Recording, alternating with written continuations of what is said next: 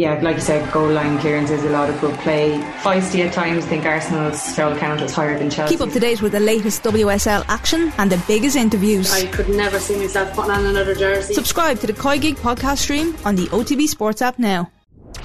OTB AM. With Gillette, put your best face forward with our new and improved razors. All right, it's half past seven. It's Tuesday morning. You're very welcome along to OTBAM. It's Jaron Owen with you all the way through until 10. If you've got something you want to get off your chest, have at it. The YouTube comments are alive. You can also get us by text. 0879 180 180 is the number. You can WhatsApp us if you want. Or, of course, uh, you know, there's always the old mechanisms of Twitter, for example, at Off the Ball AM. Oh, and good morning to you. Morning, Jer. How are you? Yeah, good. Excited about the return of the Champions League? Yes, yeah. Yeah, it returned last week, of course, and it returns again this week. this weekly return. The weekly return, yeah. I don't know what I do uh, from Thursday. I moved house last week. I don't. I, if you could have told me that that Vladimir Putin invaded Ukraine last week, and I would believe you, Owen. Uh, yeah. That's how out of the loop I was with mm. uh, what was going on in the world. Yeah. How did the house move go? Uh, well, we'll see. It's There's an analogy there, isn't there, about moving house? Yeah, don't do it. don't do it. So, what did happen last week?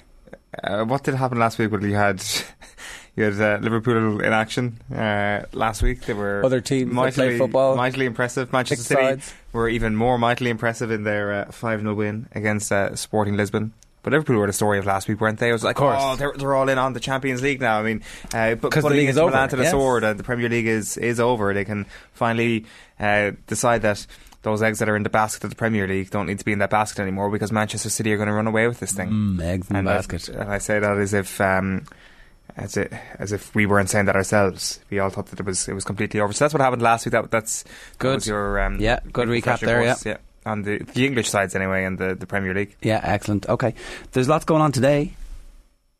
There sure is. I mean, Champions League tonight is going to be Lille against Chelsea. Uh, is that is that what you mean? Is that what uh, I meant? Like the Are stories you? and the, the, the, the, the eddying currents of the various narratives that we've been covering on this show for four and a half years. But that's okay. You can focus specifically on Lille and Chelsea tonight. That's your that's your lead. Okay. No, no, no what's go on? Go on. Your, what are you looking at? Cian Treacy's going to join us a little bit later on. He's picked his own team. He's picked his team, and he's picked Andy Farrell's team. And there's a significant difference between the two. Andy Farrell's team has Johnny Sexton in playing because he's the captain against Italy really, really keen to see what Sexton can do against Italy because I've no idea how he might perform against the weakest team in the Six Nations. He's not on Cian Treacy's team, mind you. That was interesting, I thought. Okay, so so you're not having this, this notion whatsoever that Sexton needs to play this weekend? Clearly, I mean, I think people can get that from your tone. Why does he need to play this weekend? What? Tell me exactly why he needs to play this week against Italy. What are we going to learn from Sexton playing against Italy, starting against Italy? That we, we, we don't already know. Johnny Sexton good at rugby. Oof, wow, that's a shock to the system. Excellent. Whereas you know we we've been counting the number of matches there are until the World Cup kicks off. It's like less than twenty significant Test matches, really. Mm-hmm. Maybe it's not about learning anything. Maybe it's about just t- taking a country of 60 million people Smashing and saying, screw you, we're better than you at this one thing. You're better than us at literally everything else. Any video. You make us feel like uh, inferior human beings in every other walk of life. Uh, but in rugby union, we are better than you, 60 million people. Now that you're not allowed to wear shoes anymore, now, now that shoes got cancelled, are the Italians still better than us at everything? Yes. Are they? Uh, not, not, the gap is closed because shoes got cancelled but uh, it hasn't closed enough to the point of us uh, breathing down their necks just yet. Do you think they know shoes got cancelled? Because it's like it was kind of their thing. Their their excellent leather shoes was something that would have set them apart on a, on a global scale. They they literally did world class shoes.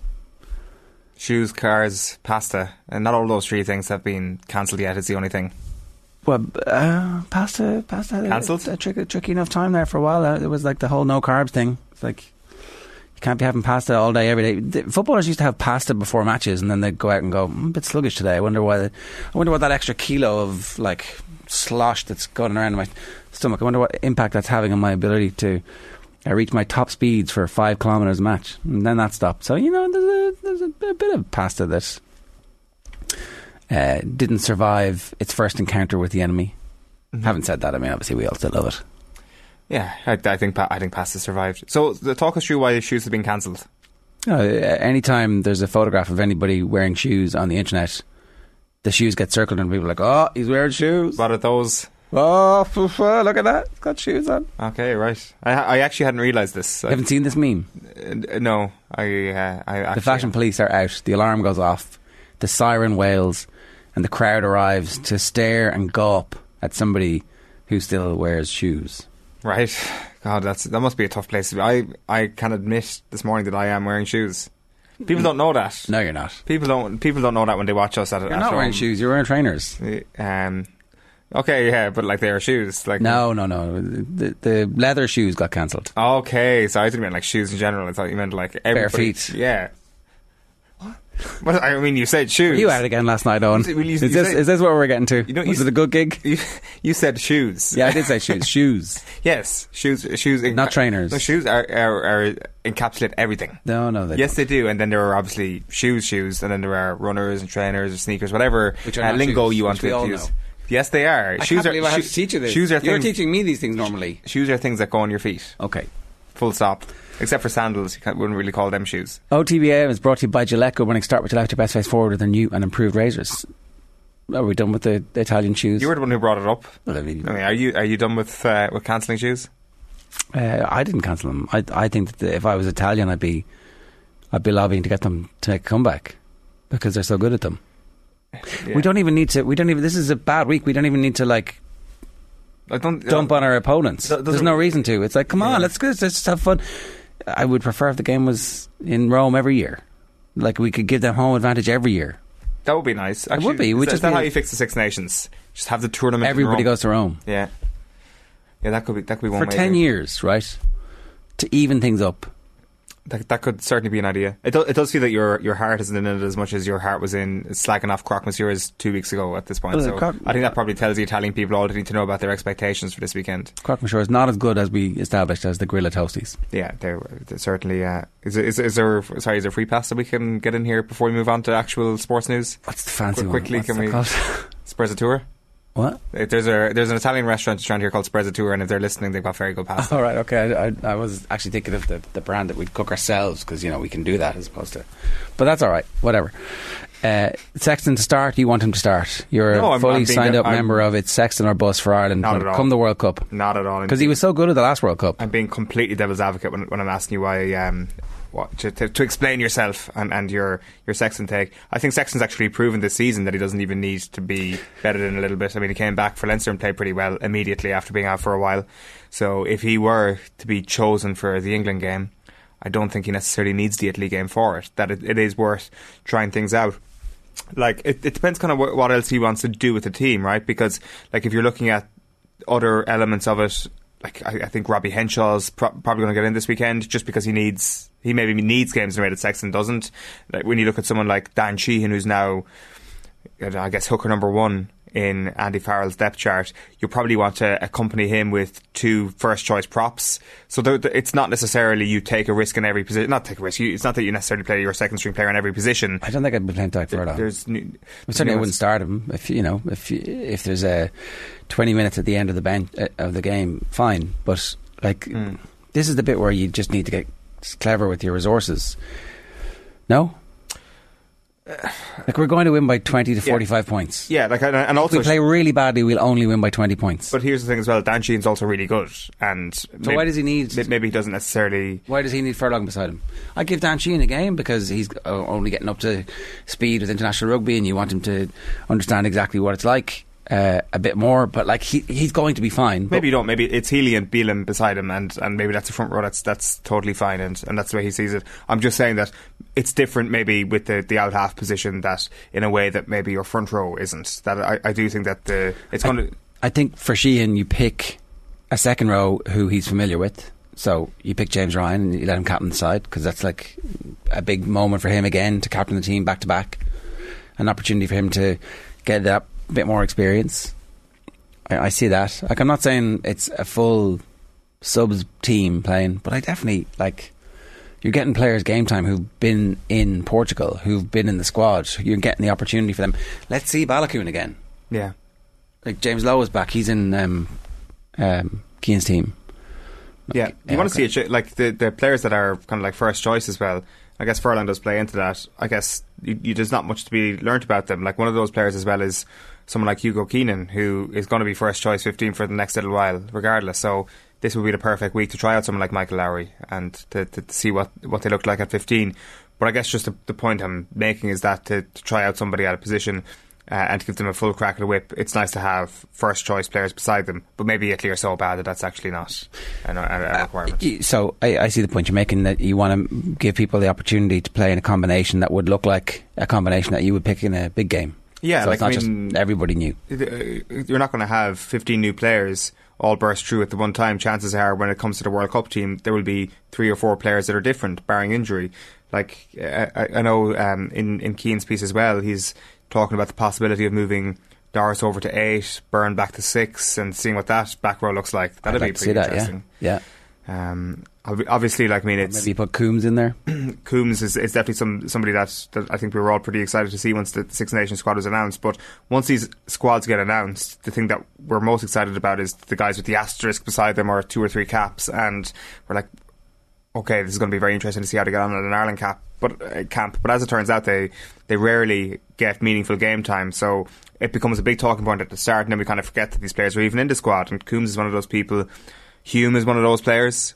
But as I say, I wonder is he going to try and get Henshaw up to, to game time? But it could be Henshaw and Hume. That might be interesting, wouldn't it? Yeah, yeah. Like so, it, it's um, there's a, a multitude of of different constellations that he could go with this weekend, uh, and I guess we might learn a thing or two about what he's thinking or, or, or what he sees the future as by his team selection this weekend. Maybe they pick the team that they want to play against England to give them a run out together so that their confidence is really high going into the England game. You know, I, I, I can see how you would make the case for that, but it doesn't feel like that's the best long term thing to do. Like, England are in a situation where we're going to go to Twickenham, it's going to be a close game, and like whether or not the, the team played against Italy is not going to be the defining characteristic of that game. Hmm. Whether or not we play well on the day will not be decided by somebody had 80 minutes against Italy. So, like, get as much experience into the team as you possibly can. Put people under a little bit of stress where you're a bit inexperienced, so we're going to put you in against this Italy game. As as stressful as that can be. Like the week off after Italy, in many ways, actually kind of makes this not ideal, or else it's Well, just a sort of open season for uh, for for trying things out this weekend. I guess. Right, OTBAM is brought to you by Gillette. Good morning. Start with Gillette. Put your best face forward. Their new and improved razors. Here's what's coming up between now and ten o'clock this morning. We'll bring you the power rankings in a couple of minutes. Michael Maher, the uh, London coach, is going to join us at ten past eight. Uh, native-born son of London and uh, ripping up with London footballers in Division Four at the moment. Sports pages at eight thirty. Keane Tracy at eight forty. Graham Hunter at ten past nine to preview the week's Champions League action and some highlights from Monday Night Rugby yesterday. Right. Uh, do we want to talk a little bit about the fact that maybe the island of Ireland is going to have a quarter of the games of the Euros, according to a leaked memo that the political correspondents are getting access to ahead of uh, something going to government today? You buying this? like it's interesting, isn't it? Like first, my first thought is what's the feasibility of this, and who's actually going to host the games, and The other thing is, when do we talk about the island of Ireland? When it suits us. Yeah. When the politicians are selling a dream to taxpayers in the republic, they're like, "Oh, this is an all-island thing, and we're gonna we're gonna end up. This will be all-" when when else do we talk about it? Are we allowed to talk about we, the fact that we would like a- qualify for a tournament. And a the United Ireland is that uh, we're not allowed to talk about that because that's a political hot potato. Oh no, sorry, we're, we're all agreed that we do want it at some nebulous point in the future. Uh, This is just uh, for me. Um, like uh, it's on the front of the Examiner. Paul Hosford has it. I haven't seen it anywhere else, so it's a it's a good scoop in, in terms of um, somebody in the political world has decided to get this story out there, and um, will there be a quarter of the games on the island of Ireland? And what does that mean? Is it Casement Park? Because it, can only be Casement. It's great news for them. I would certainly Ulster GA are doing a great job of um, making sure that that is front and centre of this, uh, and you know, I'm 100 percent behind the redevelopment of that. And if that's if that's what this is, and then it is a genuine island of Ireland benefit. But like, are we? You know, what what are we doing here? Uh, You're excited by this. You think it'd be great. I don't like. I'm not. Where, I'm not sure where you got that impression asking, from. it's a like, question. I, like, I, I, the, the whole idea of us of us hosting the Euros in the first place is not something that's necessarily exciting me because it feels that we've kind of been down this road before. We've got a lot further down this road in a more real sense. I would have sense, I would have said even with like the rugby World Cup bid because that felt like an Irish bid again, Island of Ireland stuff, but uh, an Irish bid as opposed to us being a part of something. Granted, it's not as uh, uninvolved as say the Euros bid was, and I guess in a way being uninvolved is a good thing because there isn't a, as much of a cost on it as there would have been if you're the main host for this. A quarter is a big enough figure when you're when you're thinking about it. Like if it, if it was to be the regular 2014 tournament, I think that's 51 matches, so that's 12 games on the island of Ireland's, um, according to this memo. So uh, they're reporting that the Aviva and Croke Park are penciled in for the bid, but no decision has been made yet on whether Páirc Uí Chaoimh or any other stadium outside the capital would be used. So uh, I guess if you had the Aviva, Páirc Uí Chaoimh, and Casement, or you throw Croke Park into that mix as well, and then you've got three, you've got four games in each of those stadiums. That seems like a reasonable enough ambition, doesn't it? Three games in each of those stadiums, or four? Four.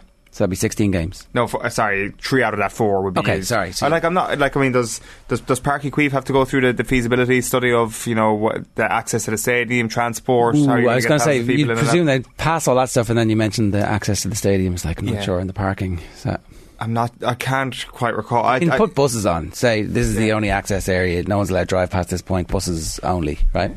And like it's it's it's pretty well connected as a as a city, I guess, and it's it's got its own airport and, and all that, so it's fine. Like um, I, I guess it was uh, smaller towns that let the the Rugby World Cup bid down in the past.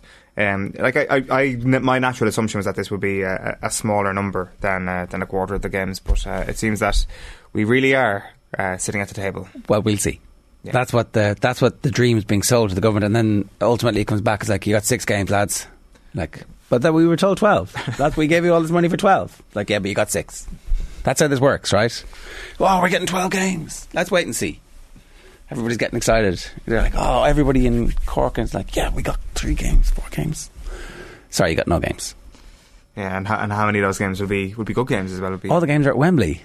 There's like 15 games at Wembley because you know they've got to pay off the billion dollars that they spent on, on building that. The, the only way to wrestle a game from Wembley is just to prove that Cork people can put a firecracker up their arse as well. And then they'll be like, yes, you're all yours. That's what the football authority's like. If you'd like to send us a video of a firecracker up your arse this morning, We will forward it on to the government. It's the uh, it's seven forty seven. Um, John says, "I don't think Joey Carberry will learn much playing with a second string team against Italy, but Jack Carty definitely would.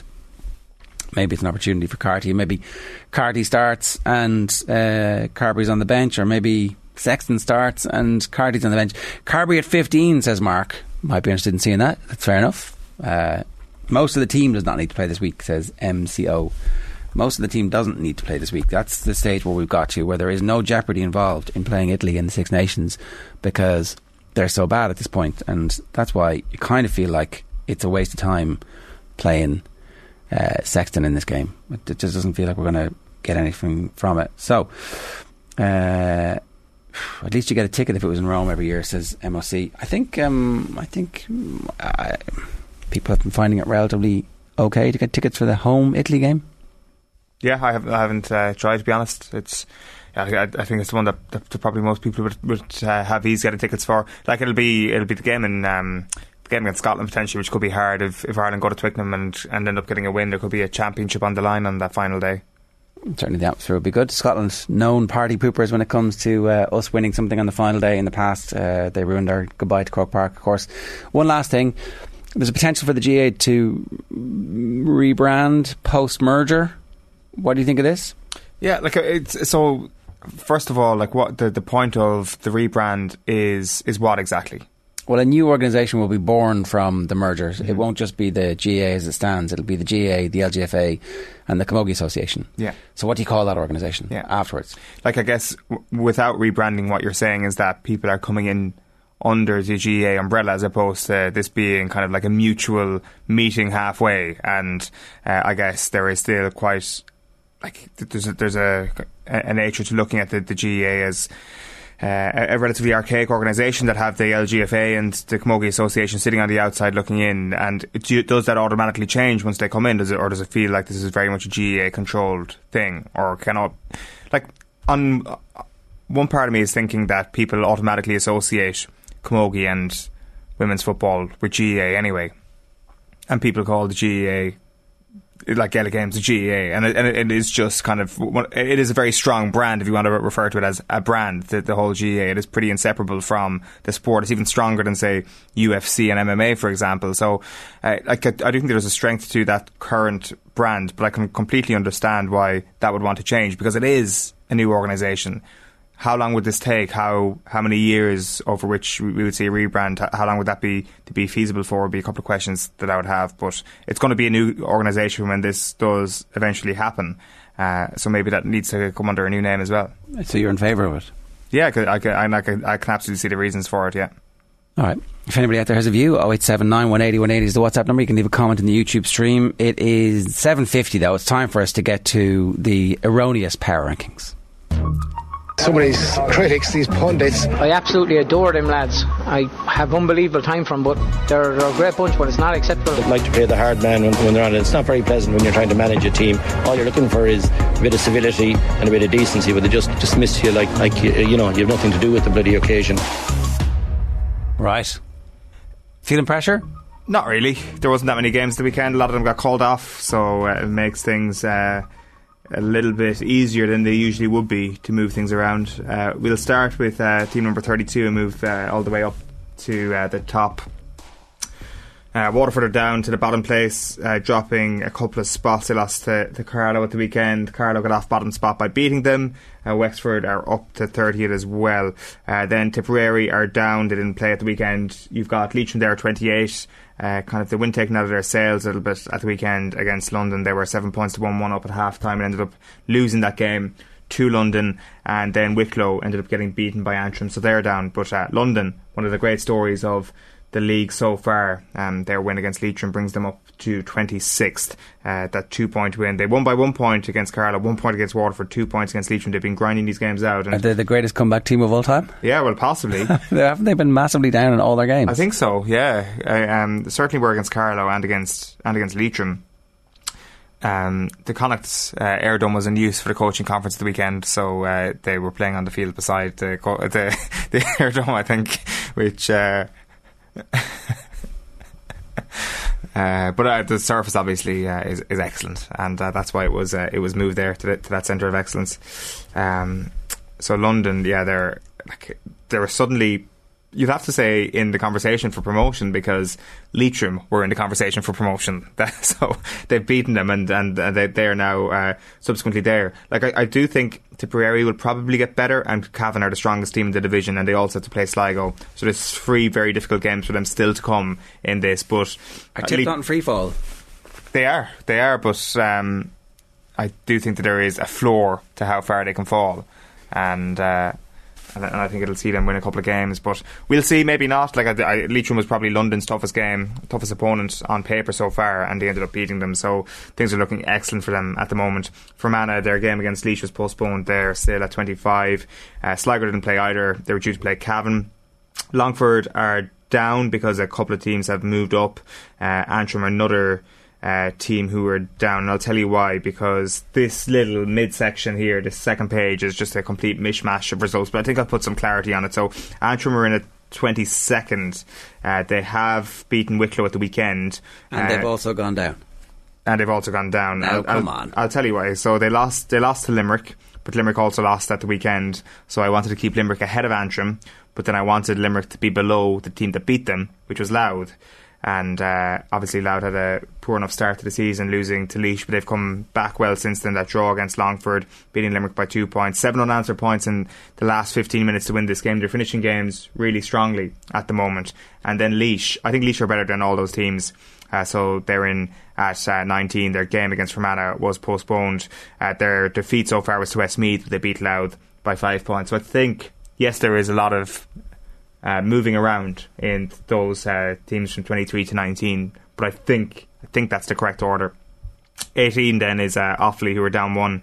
Uh, their uh, game against Galway was postponed. Uh, Cork then in at 17, still falling. They kind of seemed to lose the fight in the second half of their match against Derry. You've got Keith Ricken constantly positive. He is confident that games or that things will turn around for Cork over the next little while. He's he's confident in the young players that they have. I get the sense from his comments though that he's not necessarily talking about this year. That it's over the next couple of seasons that he's expecting uh, a Cork comeback. They play Galway next. That's going to be a very very tough fixture for them. Galway are flying at the moment in that division, even though they didn't play at the weekend. So it's a defeat, a draw, and a defeat for Cork so far in Division Two. So they're they're definitely in the, the bottom tier of that division and, and could get relegated.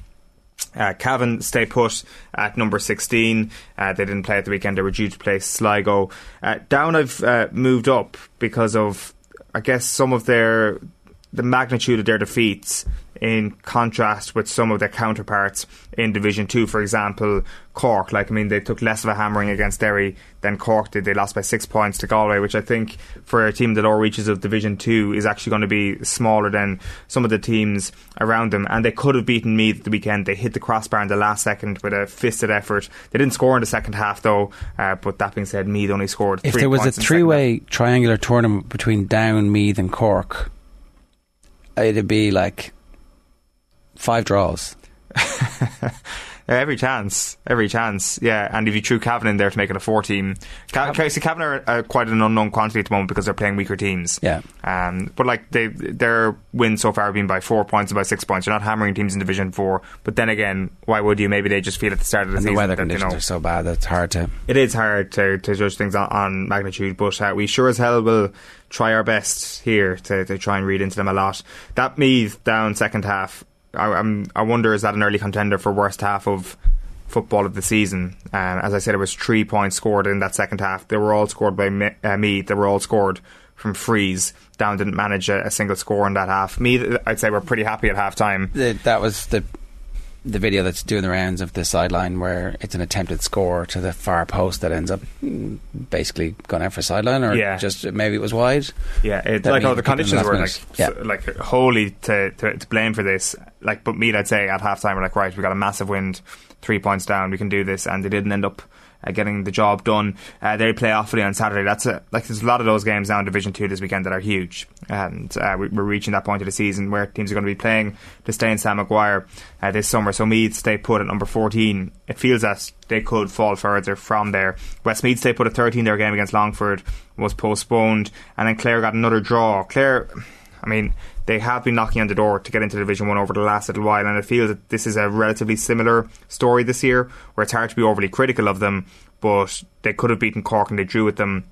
Maybe the same couldn't be said of, of Roscommon. Roscommon ahead of them in the power rankings, so maybe to get a draw against them uh, was a good result. Uh, and it was Team 12 against Team 11, and uh, the result was a draw. So, I mean, the most Power perfect, working. uh, flawless power rankings of all time have done it again. And one of the biggest winners from that game was the, the surface in Dr. Hyde Park, getting a lot of credit for the way it held up uh, in the conditions. So, yeah, Roscommon Clare, draw Roscommon at 11. Uh, at number 10, then, is Kildare. Would have been a bit of a problem for me had they actually beaten Tyrone at the weekend, but, you know, if my granny had balls. Hey, should you be my granddad? It's the most overused phrase in the show at the moment, isn't it? It's like it's it's real meme. Um, so uh, I just had to get that in there. So, but um, no, unfortunately, they didn't beat Tyrone. They lost by a point. Derry are in at number nine. Uh, they beat Cork by nine points. Ray's been in touch to say Derry are actually going to go from Division One to Division Four and then back to Division One in eight years. Yeah. it's some story. It's I, I, I mean I remember when the league games they were like at this time of the year where they were like oh Derry could be contenders here and then collapse the air comes out of the balloon bouncing down to Division Four and straight back up it is mad Like I think they, it was was it 2014. I think it was the year they got to the league final, and from the- there it was oh, was the really good centre forward Mark um yes kicking big points with his left foot um oh my god he was class yeah I've, I've a very strong image of him in the wintertime, the, the conditions being absolutely crazy, and him just being able to glide through. And you're like, he could do this all year. And then the team just fell apart. Uh, like I mean Mark Lynch Mark Lynch, that's um, they do obviously have uh, Shane McGuigan at the moment, who's looking back to his best. Kicked eight points at the weekend. They look fit, is a thing. That Benny Heron goal that was scored, it was like this blistering counter attack against Cork. Cork should have scored a goal at the other end, but Derry just hit them on the counter attack. And again, maybe there's this just everything has to be put into, into the context of the conditions. Maybe there was this kind of like gust at their backs that just made them look ferocious and like almost. Um, I don't. I think Liverpool-esque coming- in their counter attacking. They've been coming for two years though. Yeah, they're flying like conditioning wise, and they they probably know that they have to peak early as well if they want to survive in Ulster. And they have a style of play. They've patterns. Everybody understands what they're doing. They've got the the piece with Slaughtneil that they made a couple of years ago was really important to them. They've got leaders throughout the team. I'm really impressed with Derry. I think that they could go very very close this year. Yeah, yeah. Um, They're one of the teams who you were talking about. Who at night is lying there going, "Geez, we can do it this year." I think so. Like, I, I, I mean, You'd expect Kerry to beat them. Kerry would be four to five point favourites in a in an All Ireland quarter final if that match was played in four weeks' time. But the fact that if if Derry were to get there, they'd have had to come through a lot, right? And they'll be battle hardened in a way that I don't think Kerry would really like to play Derry in an All Ireland quarter final, where Kerry have cruised through, whooped everybody in Munster, and ah, we're superstars, we're the Harlem Globetrotters. Like, yeah, well, you know, this isn't. You're not in Harlem anymore, Toto. Yeah, yeah, no, I, I, I'd agree with that. And, like, I mean, you should be saying the same things about the teams below them, like Kildare and Roscommon, but is there something about this Derry team just feeling fresh and new? And I, and I know that there is a new element definitely to, to Kildare this year as well, but that Derry come in without baggage. I know that there was a tough way to lose to Donegal last year, but it's like just Uh, been a constant rise, and it's like, let, think- let's see how far this thing can go. I think there's a I think there's a genuine thing about growing up in Ulster football.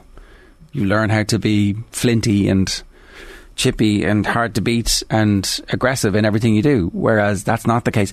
Roscommon and Kildare have loads of lovely footballers. They're great on the ball. They're really fast and they're skillful. But if you were if you were to just put the two squads up against each other, not knowing anything, and go, who's going to win in an MMA fight? Who are you going to pick? Hmm.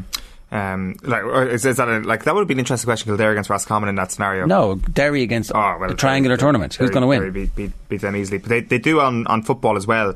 Like it's interesting looking at the, the recent history of, of Kildare and Roscommon. Like, uh, and if you're eyeing up one of those top teams, like Kildare and Roscommon have both proven that they can do it against Mayo, for example. And I know maybe Mayo's not the, the litmus test. Maybe Kerry and Dublin are the litmus test in Tyrone, but uh, because Mayo have had a habit of getting to an All Ireland final and then the following year maybe disappointing a little bit, or, or just kind of hiccuping their way through the through the qualifier. Certainly in that those those mid 2010s uh, period, and maybe that's not the thing you, you judge them by, but they have shown glimpses in the past of, of being able to show up in the big day. The problem is the very next day they would collapse and they would have a poor result. And I, I think those same failings probably exist for them there. But can you put them into that category of teams who are going to bed at night dreaming of, of Sam Maguire? They might be deluded but I think they can possibly dream. Derry may be less deluded and I think that they'll uh, quite possibly cause a scallop and Ulster this year. Galway didn't play at the weekend. They're still in at number 8 like it would be a surprise at this point if it's not Galway and Derry going up. I know that it is competitive, and I know that Roscommon and Clare will have uh, something to say about that come the end of this. But it does feel that, that Galway and Derry are just a couple of inches ahead of them at the moment. It'll be epic if they don't. Somebody will do something amazing. It'll ha- that's what it's going to take to stop those two. yeah. Uh, Donegal uh, are kind of one of the big fallers up here. To be honest, like this this has happened because Michael Murphy wasn't playing at the weekend, but there Can is a future M- coming. Michael, Michael Murphy went off. There's a future coming. Okay, I finished that. Go on. th- th- there is a future coming where Michael Murphy will not be injured and will not be out for just one or two weeks, and, and Donegal will have to, to play without him. And they just look completely directionless without him. He is the most important player to a singular team in the country. Like you take him. But that's fair of- enough. Okay, Out like, of any, he's an all-time great. He is, but there are other all-time greats playing football at the moment as well, and you, you take them out of their team, they don't have the same impact. He has the most impact on their team, more impact on on one team than any other player in the country. Like David Clifford didn't start on Sunday, for example. Will David Clifford go down as a, as a better footballer than Michael Murphy one day? Quite possibly. But he doesn't have the same level of importance to his team as Michael Murphy does to his team. Uh, what if Johnny Shea hadn't played? Well, there, that's actually could be a, a, an interesting conversation. Is Seánie O'Shea more important to Kerry than David Clifford is? At the moment, you'd say, given that The freeze. Well, and also you can stop the ball getting into Clifford. When Clifford gets the ball, it's almost impossible to stop. But you Yeah. can't stop the ball getting into him. The main conduit seems to be uh, a lot of it. A lot of it's going through uh, Seánie O'Shea at the moment. So maybe I, I take your point. You would have to say that you would expect the, the strength and depth in Kerry to be sig- significantly better than that in Donegal, given Yeah. the throughput of talent. So I think that like That's a reason for it for sure. I, but um, Michael Murphy went off after about 20 minutes, 25 minutes against Kildare, and they still won that game. Still won the game, yeah. So I think you're overreacting to a bad performance against Kerry because you were there, and you're like, ah, this team are crap, and and also you're not giving Kerry full. Kerry have made progress through the league. I think that um, a lot of teams. you're calling this you're calling this a dishonest uh, dropping of Donegal. I think that you're overreacting madly to like recency bias. That um, come the Ulster Championship, Donegal are going to be within a kick of whatever team beat them, and I think they will get beaten. But I think that um, Monaghan could beat them by a kick, Tyrone could beat them by a kick, but that's it. And Yeah. maybe, and maybe, and maybe that's where they are. Maybe like and, but like the- and and Monaghan and Tyrone could beat Derry by a kick, and Derry are down in ninth, and the same goes for, for Galway at the end of it. But like, but you, you've always said like who would win if the game was played in the in the morning, and if the game was played in the morning, Michael Murphy wouldn't be there for Donegal, and so they're they're they're sixth. they're seventh. Seventh. Okay. We're going to have to come back to this a little bit later on because you, you've you've give, you've put Dublin in green. That's because Donegal dropped, so somebody has Oh, no, to no, you- somebody you- has you- to fill you've the moved void. Dublin up. Yeah, well, that's no. I moved Donegal down. We'll come back to this has a little bit later. If anybody out there thinks it's absolutely ridiculous that Owen is promoting Dublin after what happened at the weekend in Croke Park when they were taken apart by Mayo uh, in Croke Park in the league for the first time in like since since the year dot, uh, that, then fair enough to you. That's this week's power rankings. I absolutely adore them lads. I have unbelievable time for them, but they're, they're a great bunch, but it's not acceptable. Right, it's six minutes past eight this morning. If uh, you want to get in touch with us, we'd love to hear from you. 0879 180 180 is the WhatsApp number. Uh, OTBAM is brought to you by Gillette. Good mornings. Start with Gillette, put your best face forward with their new and improved razors. Now, uh, we wanted to turn our attention to one of the best stories in the uh, league season so far, and that is the success of the London Gaelic footballers. And I'm delighted to say their coach, Michael Maher, is with us this morning. Michael, good morning to you. How are you getting on? Morning, lads. How you doing? Yeah, we're pretty good. Um, I, I guess not as excited about life as you are at the moment. Uh, we were just saying you've built a team that believes in itself to the point where they're pulling off these remarkable comeback victories uh, in the league. There's something special brewing. Yeah, look, they're a great group of lads. We have come back in all three games. I think um, conditions dictated a couple of the games. Um, we were behind in them, but um, there's just a re- real good group. There's a no excuses culture amongst the group, and um, we've we've got a deep squad, something that I don't think we've had before in London. So um, there's massive belief there, and we're, we're delighted with the three results. But look, we're very much aware that um, we face bigger battles ahead, and this weekend will be no different. Uh, the the backstory is really interesting. I think you got the gig just before COVID, or certainly you didn't get the opportunity to play too many games before COVID hit. Is that fair? yeah, we got five games under our belt in 2020. It being kind of an interrupted pre-season, and um, then obviously the COVID hit. So yeah, um, it's been very much starting again, starting from scratch, and we've got a, a fairly new panel put together, all told with numbers. So um, yeah, look, it's been it's been tough, but it's been a good reset as well. And lads that have been on the road with London a long time, I think it kind of made them appreciate and reevaluate how fortunate they are to be playing inter-county football, and I, I think that's kind of shown in the the, the re-energized atmosphere amongst the group. So was it easy enough to pull the squad together after COVID? Is that is that what your experience was? That you were kind of pushing an open door with most of the people who you were asking to join? Yeah, absolutely. Look, there was a there was a massive hunger there. The lads we spoke to um, were were really enthusiastic about the whole thing, and that the chance to play football at the the highest level was was something that, that, that really did appeal to a lot of them. So, look, I guess naturally, like any inter-county scene, there's um, there were a few lads that we'd love to have in, but just couldn't make it work with other commitments. But for the for the huge majority, the lads we asked to come in, they came in, and um, look, we're reaping the rewards now. The, the identity of London GAA, Michael, is is really interesting. Uh, Like it, from the outside looking in, it seems that, that the best way for the team to succeed is when there is that strong uh, culture of players who are living temporarily in London, but it needs to be underpinned by a base of players who who, who are natives as well. And I guess being the first native-born manager of this team, that really taps into that identity and really, I guess, pushes that along nicely. definitely. Look i think the day of um, like a, an all irish born team representing london is gone. Um, i don't think there'll ever be a day when it's all london born players either. I think we're, we're kind of trying to get the perfect balance. But like you say like the, the homegrown lads will will always be there. And i guess the the whole covid situation kind of uh, did underpin that. But we were lucky. A lot of the lads that were, were on the panel before they, they were still in london Um, so we we've got a good blend there. We've got ten London-born boys in the extended panel of 35, which is a good number. We've got an all London-born junior team kind of underpinning the senior team, and you'd hope that every year one or two would come out of that and feed the senior squad. So um, there are good structures in place now, um, but we've got kind of a really good mix of um, experienced London-born lads. Um, we've got a number of experienced London-born lads in there as well, um, and lads that are kind of new over from Ireland that are maybe passing through London and they're able to add something to the group whilst they're here because I think in 2013 that that famous summer when London go on the run, there was only one English-born player in the in the squad. I think Philip Butler was the only one that year. That number has increased, and obviously you're at the helm now. So what's changed in the the last decade or so?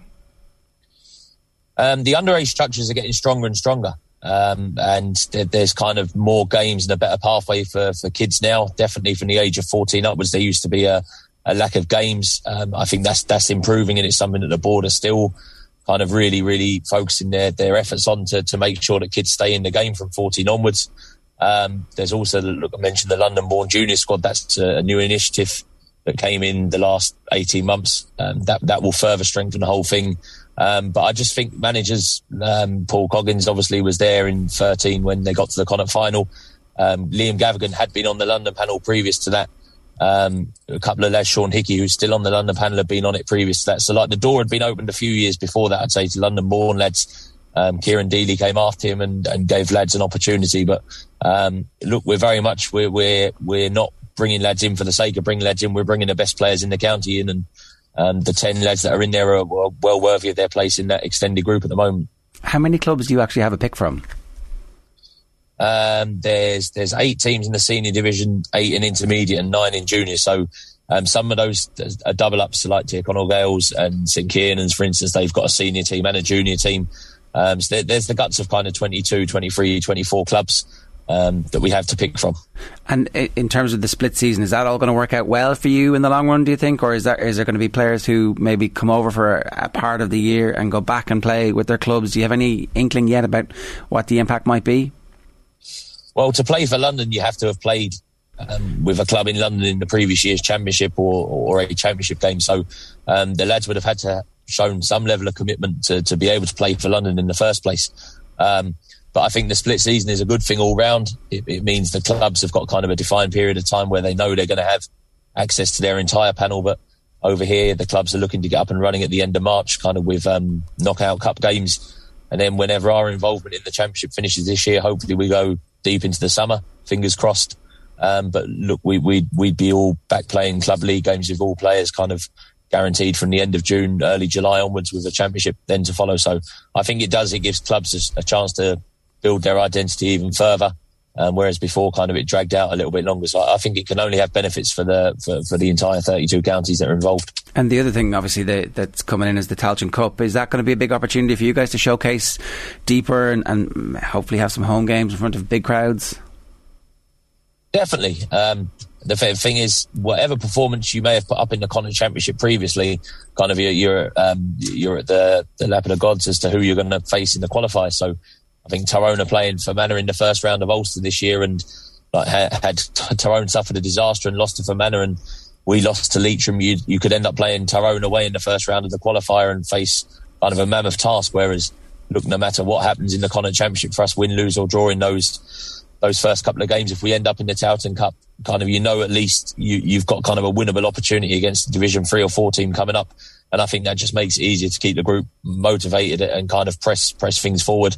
Um, whereas before, kind of it was a toss of a coin as to who you may face. So um, I think it's a it's a wonderful thing. Hopefully, the Green proposal gets through at Congress as well, and will give you even more games in the Championship. Um, but I, I, do think the Tailteann Cup for a county like ourselves will will have massive benefits. Michael, what was your own journey to end? Uh, how did you end up coaching at inter-county level with London?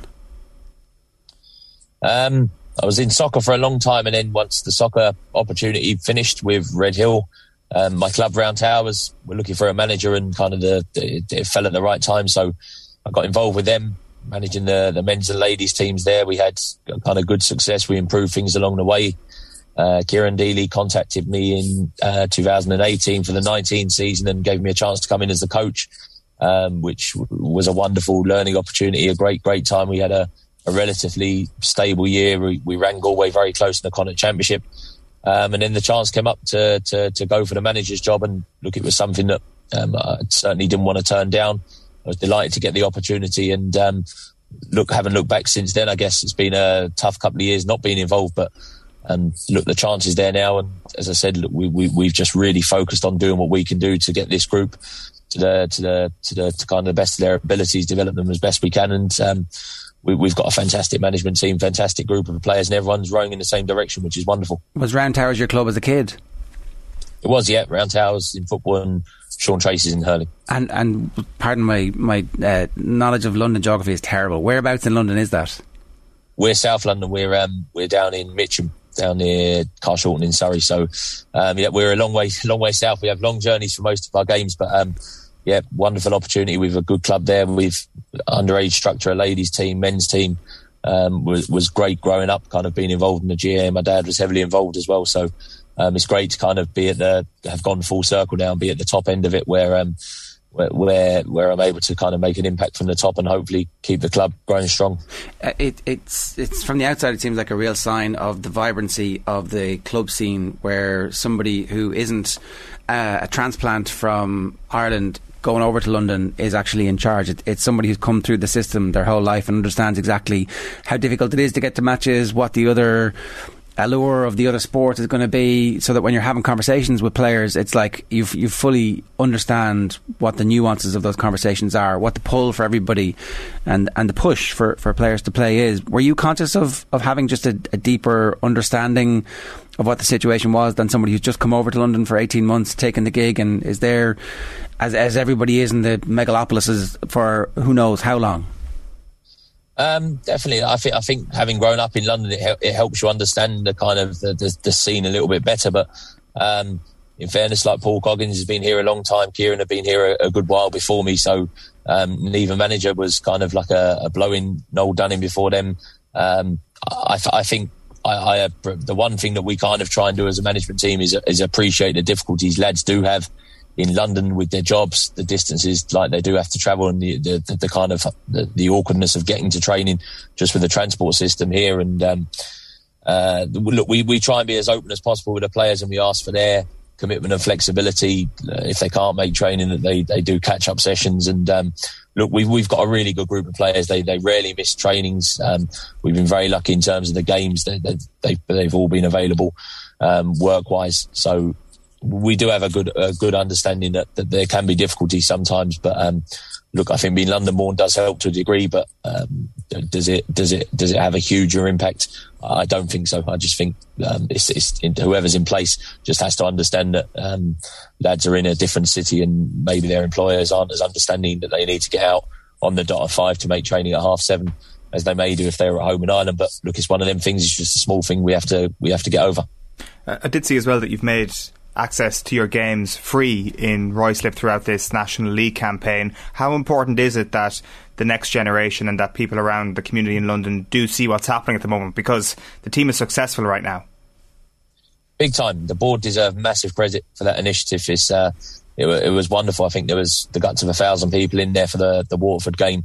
Um, the, uh, the, Mayo hurling game the week after there was six, seven hundred. And there was a, a horrendous weather conditions that day um, it, it's, it's fantastic. And just to see a younger generation of players coming in to watch the games is, is wonderful. And that's always something that I've got my eye on that the, the next kind of the next batch of kids coming through, the ones that may be pulling on that shirt in 15 years, they're out kind of watching today's hero. So, um, yeah, look, it's, it's wonderful. It's great to have noise behind you as well.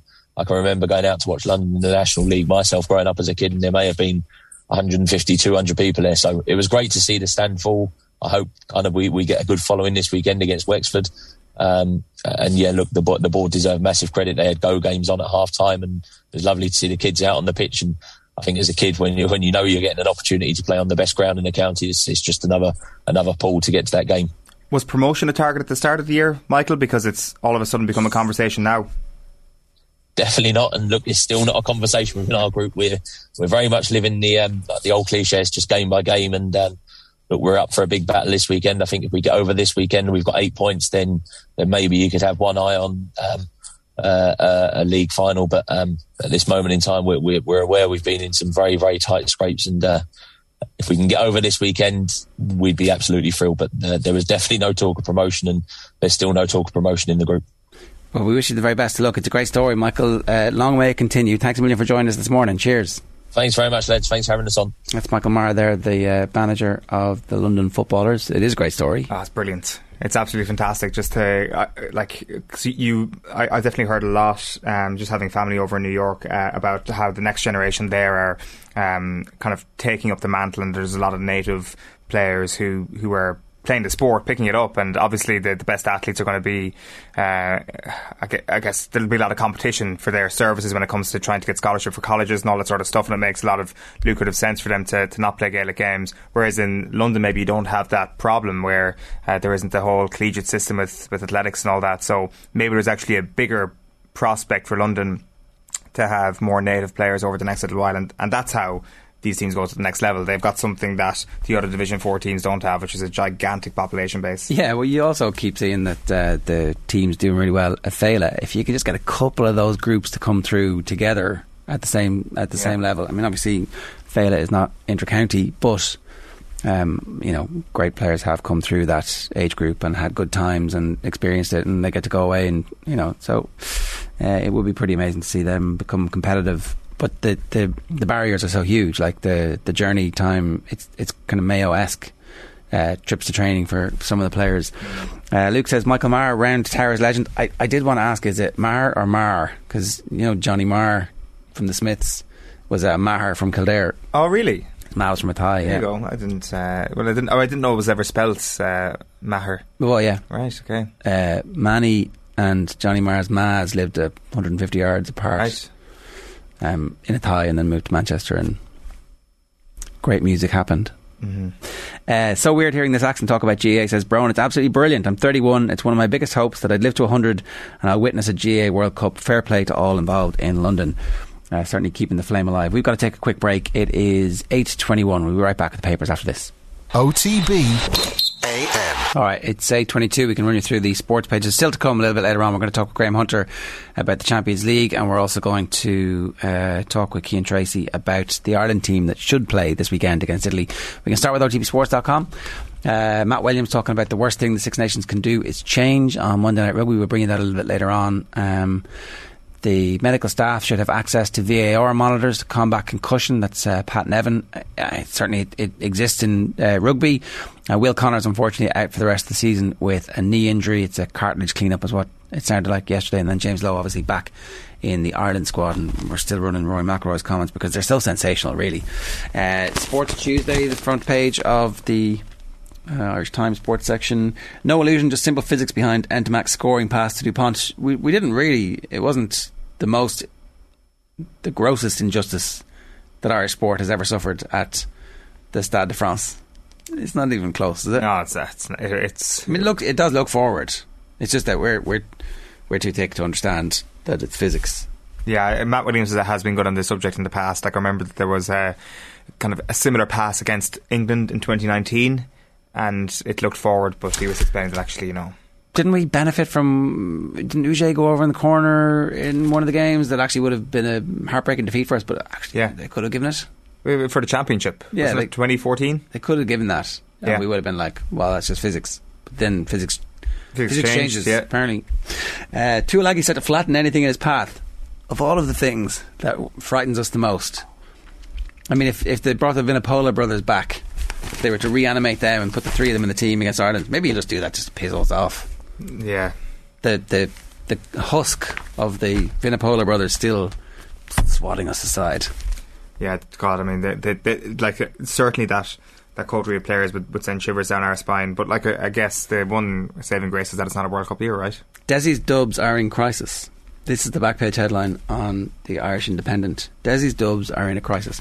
I just, ladies and gentlemen, I will bring you back 15 minutes in your life to, if you've just joined us, you missed this, to the power rankings where actually Owen, who's never wrong, promoted the Dubs after they got beaten, dismantled by Mayo at the weekend. There it is. They're in green. Green is good, as we know. Green green means go. Green is the proposal we're all going to vote for because it's green. It's that is that easy. I prefer the proposal red actually. I prefer the proposal red too, but uh, they made it green, so therefore green for go. Uh, no change. Kerry, Mayo, Armagh, Tyrone are the top four Armagh number three, Kerry one, Mayo two, Armagh three, Tyrone four, and Dublin five. Dublin have been promoted after their defeat at the weekend. No, Donegal have been demoted. But And Dublin have gone. What do you want me to do? Just put, leave Donegal, put Donegal at six and Monaghan at or put them Monaghan and Dublin both at six or something, and just leave five vacant. You could have done that. You could have been creative. That? You, you have a big brain. You can fix this. I, don't, I really don't, but uh, thank you for suggesting that I do. I, I I just think that who are Dublin worse than Donegal or Monaghan right now is the question I asked myself, and my answer I concluded that no, they're not. Right. It was a, a, a I weighed it up. Uh, right. Well, what are you googling? You can you can sh- share it with the room there. I'm just uh, I'm just checking. Results. Yeah. what, what results are you you're looking at? Well, I'm just here? checking to see when when we're going to see uh, Monaghan versus Dublin. What, when are we going to see this? Oh, Last game of the season. uh, I'm just trying to trying to fix it here. Um, I, I don't know, but like I'm I'm sure that so. We had Anthony Moyles on yesterday. He seems pretty confident that Dublin's Dublin are about to go on an uptick of form. That it was their better, better. Uh, it was a better performance than what we saw against Armagh, against Kerry, against Mayo at the weekend. And part of me agrees with him, but part of me also says that let's just wait a little while and let, let's see them lose to Monaghan and to Donegal and to Kildare this weekend before Are they, we start are they in crisis? So, so do you agree with Colm Keys that like I guess that we're having a discussion about the papers here, and um, I think that it's too early to say they're in crisis just yet because because of the players that they're cycling through and they know what they're doing with the cycle through of the players. The style of play has yet to be established, right? And that would be the the main concern is that players are doing things that doesn't seem to be part of a pattern. But is that the type of thing that um, you know the two or three victories that they'll have in the Leinster Championship will give them the confidence to, to go ahead. There's still a bunch of players who will come into the team who will improve the team, but we haven't seen Con O'Callaghan be Footballer of the Year material for a while. It's a couple of seasons ago since he was like mm. all conquering. the thing is that the patterns of play are so strange in attack at the moment that I know we've said it a couple of times already, but it just has to improve over the next little while. The the, the attacking game plan is so aimless. Some of the balls are kicking away, just so, so needless to, be- to be doing that. So that just has to change over over the, the next few weeks. It just has to. There's there's no way that those players have been completely deserted of their talents, and there's when we start to, to gauge whether or not they're in crisis, you have to ask what does crisis look like for Dublin. For me, it's losing in the Leinster Championship. If Dublin end up losing the Leinster Championship, that is that is the mark of a crisis. So, are they on Or a quarter final? I guess it depends who the quarter final opponent is. But yeah, I, guess you could put that in there as well. If they, if they don't make the semi-finals, I guess you could say it is it, is because it's a, it's a step back. But I would definitely say that if they lose to a team in, in Leinster, that that is the mark of a of a team in crisis, of this team in crisis. And I still think that we're we have a little way to go for them to be that bad just yet. I don't think survival in the league is important to them at all. Really, I, I actually because I again talk about this, but I was having this conversation. Colm Boyle was on the show on Friday night, and uh, I I do see a scenario where so their their remaining league games are uh, in Newbridge, in Omagh, Donegal at home, and Monaghan away. So three away. Maybe that'll suit them. Who knows, right? Uh, I can see them. I would make them favourites for the game in Newbridge. They'll Tyrone are not playing brilliantly in the league and don't really care about it, right? I mean, let's see with the four players back and a win, Yeah. how better they are next week. It's possible that that's them getting into championship mode, but they don't care because they know they're all Ireland contenders and they just need to make sure that everybody's fit for the start of the Ulster Championship. That's the only thing that matters to them. So I can see Dublin getting something from that game. Donegal at home, you're saying they're ahead of them. in I would, I would have them favourites in that. Yeah, in Croker, and then at at Clones on Sunday, the 27th of March. Monaghan, Monaghan should move that game to Inniskeen. Is it possible that Monaghan are already thinking we're safe, we can't win this? Not a chance will Monaghan be safe. Come, sorry, I, I'm not, I don't want to say that there's not a chance of anything happening. That's that, that's always the wrong thing to say. But I, I would expect Monaghan to still be fighting to stay up in that last week. Okay, so you think it'll be important to them and Yeah, I uh, think so. full team, full board should try and win that game in advance of the imminent Ulster Championship, which starts in April this year. Yeah, like I, I- I think that there is like I, I know that James Dunne, who was saying at the start of the year that Tyrone could be in relegation trouble. I think I've seen enough already for them to get themselves out of that. I think it'll be Dublin, Donegal, Monaghan, Kildare. Uh, fighting it out to, to stay in the division at the end of it, but Dublin could easily change that with a couple of wins. All of those teams can change it with a couple of wins. But even if they go down, even if Dublin go Yeah. down, having tried 50 players, right? And at least they've gained something. Well, they, I, I don't think it matters. Like if you're if you're Dessie Farrell and you're like, oh, I, I stayed up in Division One of the league, it's amazing. It's like, no, it's not. They, I I don't think it's. They're going to say trying to get the, the team to win games and get confidence is really important. But if you if you're telling me that they win the rest of those games and then go on and have a great season afterwards, I'm not shocked by that because, like, they've used the league to get game time into players, to discover some players, to get like to get everybody championship fit to get James McCarthy championship fit, to get Con O'Callaghan championship fit, to get Costello back championship fit. That's a team that's going to run anybody close. And I think that the whole point of being a good manager is trying your best to see things before they happen. And if Dessie Farrell came into the season seeing that this squad was thin as hell before everybody else did, then at least that's something. And he realised that how do I ensure that this squad, I guess, kind of irons itself out, or I, I get an ideal pecking order, or I find out who's actually ready for the battle and who can handle a few defeats, where I throw them straight into the fire. Maybe that's how he's he's approached this. There are other elements to it as well. It's not just about the, the quality of, of player that that's there and the thinness of the squad. The the direction of, of how they're playing, the, the the wide open sea at the back. There, those two areas are, are the most baffling. Like the conveyor belts drying up is fair enough, that's understandable, but the lack of direction and attack and leaving themselves so open at the back has happened three games in a row, and that, I think that that has people scratching their head more than anything else. Mark Dunning says relegation becomes a big deal if the championship goes badly for Dublin, and it obviously has a knock-on effect for next year. The other side about that is the knock-on effect for next year is that the team will come into the championship next year high on confidence from having slashed their way through Division Two, a la Mayo last year.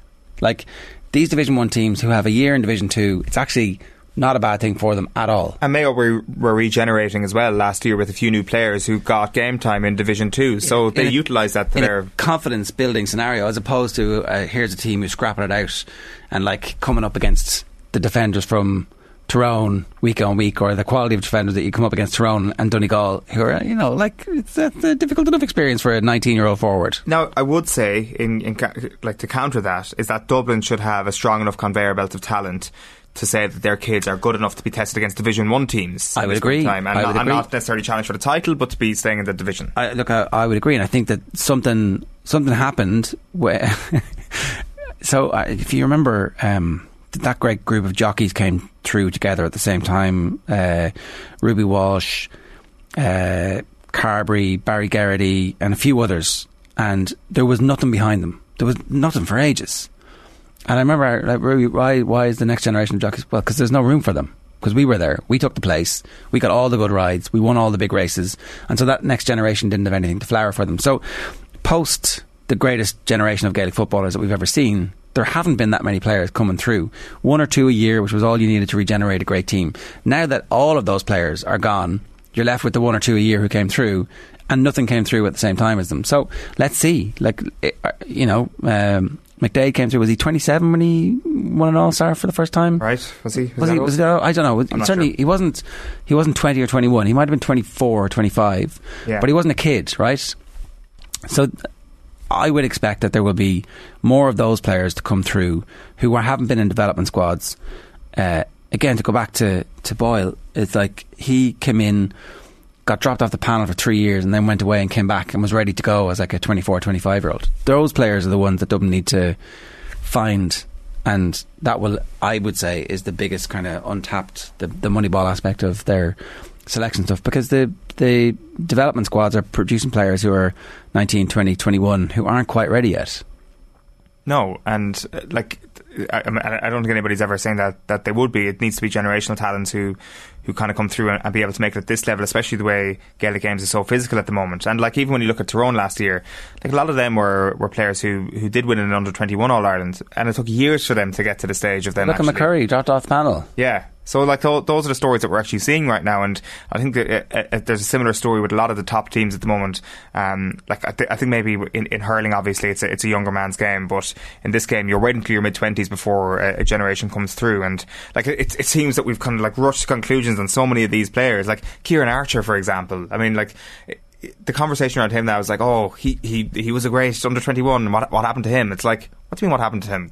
Let, us be patient here for a while. Give him a couple of seasons. Give him a couple of years actually getting into the conditioning program of being a senior, and, and maybe that underage promise will manifest itself in a in a player in his mid twenties who's, who's going to be excellent for Dublin eventually. The thing with them is that they've got such a good chance of a handful of those players coming good in their mid twenties because of, of the situation they're in. I, I think listening to Moisey yesterday and listening to Billy Joe as well last night, there's I I, I ain't writing the dubs off at all. I think that. Um, it's it's the worst of all worlds for us fans of counties who are close to them. It's like they feel slighted. They're hiding in the long grass with all their medals. It's like the, that's that glint.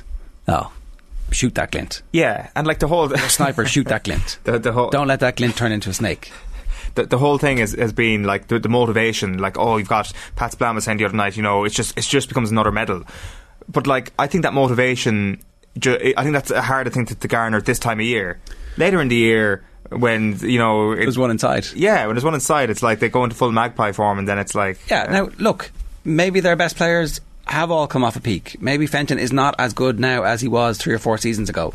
Maybe uh, Kilkenny isn't as dominant because they're not surrounded. Every, like the players making the runs aren't all time greats. It's not Bernard Brogan inside anymore. Mm. It's somebody else who has to find their own way. So I look, I don't know. I I'm talking against myself here, mildly defending your decision to move the Dubs up a bit. Um, some green shoots, but I still feel that you're you're trying to poison the well for uh, to do your bit for the Kerry Mafia. There's always there is no mafia. There's always tactics involved. Number one, Kerry, like streaking ahead of everybody at the moment. Early season champions. Yeah, for whatever they're, they're winning the league the off season, and, and that's no different to the last few years. We've seen this one before, Jar getting ahead of themselves. OTBAM is brought to you by Gillette. Good morning. Start with Gillette with your best face forward with their new and improved razors. You can get involved in that conversation. All the rest of the papers, um, it's kind of a, a, bunch of different things. Romcom, Lukaku form, no joke. He wasn't involved. We must solve it. And David De Gea. Top of the morning to you. Keep her ready to remain for life. I would be ready to remain for life. 400 grand a week. Thank you very much. That's like, yeah, absolutely. Can't, can't get it anywhere else. Um, look, De Gea, good signing for all that money or a bad signing for all that money? The Kerry Mafia texting you there? No, actually, it's an, Share Ita- it's, an, it's, an Italian restaurant too. We may or may not have uh, mentioned earlier on. So, uh, I mean, you haven't passed it for breakfast. Or pa- pass it for breakfast, pass it for dinner, pass it for lunch. Eight thirty-eight this morning. Carl Malani is with us. Carl, good morning to you. Morning, lads. How are we? Good. Do you like pasta for breakfast? No, no. Do you like pasta? after ten a.m. Are you? Are you? Pasta man, yeah. Yeah, Italian yeah, food is the best, right? Yeah. Italian food is the oh, best yeah. by a mile, and it's not even close. Spain, Portugal, that's the hierarchy, and then France. I'll take a pate, France, but that's it. That's it, right? Yeah, like uh, in in terms of European cuisine, I think it's definitely number one, right? By a mile, yeah. and it's not close. Yeah. You go to you go to a crappy service station on the motorway, and they have this amazing stone baked pizza that they do for you right there, and it's the nicest pizza you've ever had, and it's one fifty. Yeah. Why are you laughing? This is true. I'm no, telling you truth bombs here. Right, I guess it is no laughing matter. This is this is quite serious, but uh, it, it is delicious. Like 150 is. We get Papa John's. It's it's la- laugh, that's yeah. Well, I mean, nothing wrong with Papa John's. I mean, I am not a fan of Mr. Papa John. I mean, even like I mean, stodgy pizza is even nice. It's like not. in, in that's isolation. a lie. That's a lie. There's, that that's the one of the great lies is told. There's no such thing as bad pizza. There is. There, Sorry, no, there of, isn't. There, there is loads of. It turns out. It turns out when you've had the good stuff, can't go back. Yeah, that's yeah, it's unfortunate. Yeah. Right, Carl. Sorry, what's going on? Church well, lost his train of thought. Yeah. Thinking about Papa John's pizza. Are Kerry top of the power rankings? They are number one. Rightly so. Rightly or so. Uno. Um, in terms of news this morning, the island, island, of Ireland could be set to host a quarter of games at Euro 2028. That's if the bid to host the tournament is successful. The FAI, of course, part of a joint venture with the football associations in Northern Ireland, Scotland, Wales, and England to win the right to host, and it could be up to 12 games in the tournament's current guise if the reports are to be believed. Uh, elsewhere today on the football front, Vera Pauw's Republic of Ireland round off their Pinatar Cup campaign. They take on Wales. That's in the third place playoff in Spain of that tournament. Heather Payne said to be available. She's recovered from a groin injury. Kickoff for that match at the Pinatar Arena is at half two. In the Champions League tonight, Lille against Chelsea. Chelsea uh, have home advantage for that one at Stamford Bridge. Kickoff is at 8 o'clock. Also tonight, in the last 16, Italian giants Juventus go to Villarreal. That game underway as well from 8. Did I not say Lille? Was that not my answer in the quiz? And you were like, oh, not Lille. You said Lens. Oh, balls. Okay. Mm. Um, elsewhere today in cricket, big game coming up for Ireland uh, later this morning. Actually, a place at the T20 World Cup is at stake. They'll qualify for the tournament in Australia if they beat Oman in their qualifier semi-final. That game due to get underway in Oman at 10 o'clock Irish time, and that tournament is later this year in Australia. In tennis, Novak Djokovic made a winning return. He played for the first time since the controversy over his vaccine status last month. He was in action last night. He beat Lorenzo Musetti in straight sets. That was at the Dubai Tennis Championships. Djokovic had his visa cancelled, of course, ahead of last month's Australian Open and was subsequently deported. Uh, Andy Murray was in action as well. He beat Australia's Christopher O'Connell at that Dubai tournament. Uh, in snooker, Fergal O'Brien in action at the European Masters. That's in Milton Keynes later this morning. He faces Yu Yizhe of China this afternoon. Antrim's Jordan Brown plays the world number one, uh, Mark Selby. And there's racing today as well, lads. That's at Navan. That's a rearranged uh, card and an eight race programme there, scheduled to get underway at 10 past one. What's the weather like outside? When I, we were on our way in, it was like biblical. Yeah, yeah. Still bad? It's a bit drier. Okay. Um, hopefully it goes ahead. Um, but the weather, obviously, over the weekend was just dreadful. But it's a little bit better now. We should have been doing like uh, weather forecast updates on this show every morning. Could have got a green screen call. think I could pull it off. I think so. I absolutely think so. Sun, sun, sun, sun, sun. uh, what game were you at at the weekend, Carl? Uh, would you believe I went to Galway against Offaly and I was there 10 minutes and then the game was called off? Right. Yeah. Are you one of those people who's like relieved when it happens? Uh, no, not really. Uh, I was looking looking forward to it, but that game was obviously in Salthill, so I think an orange wind warning had just come into place, so they had to uh, call it off. It was definitely the right call. Uh, there was a lot of rain and wind around, but I mean, I think a lot of the ma- uh, I know Sligo's match was called off. A couple of games in Division Three were called off uh, over the weekend. Um, pitches took a lot of rain, but the wind was just crazy, crazy. But I have to say, I enjoyed um, Kildare and Tyrone was a really good game. And I know you were chatting about the Dubs. I think Kildare might win Leinster. Yeah. say it quietly. I think so.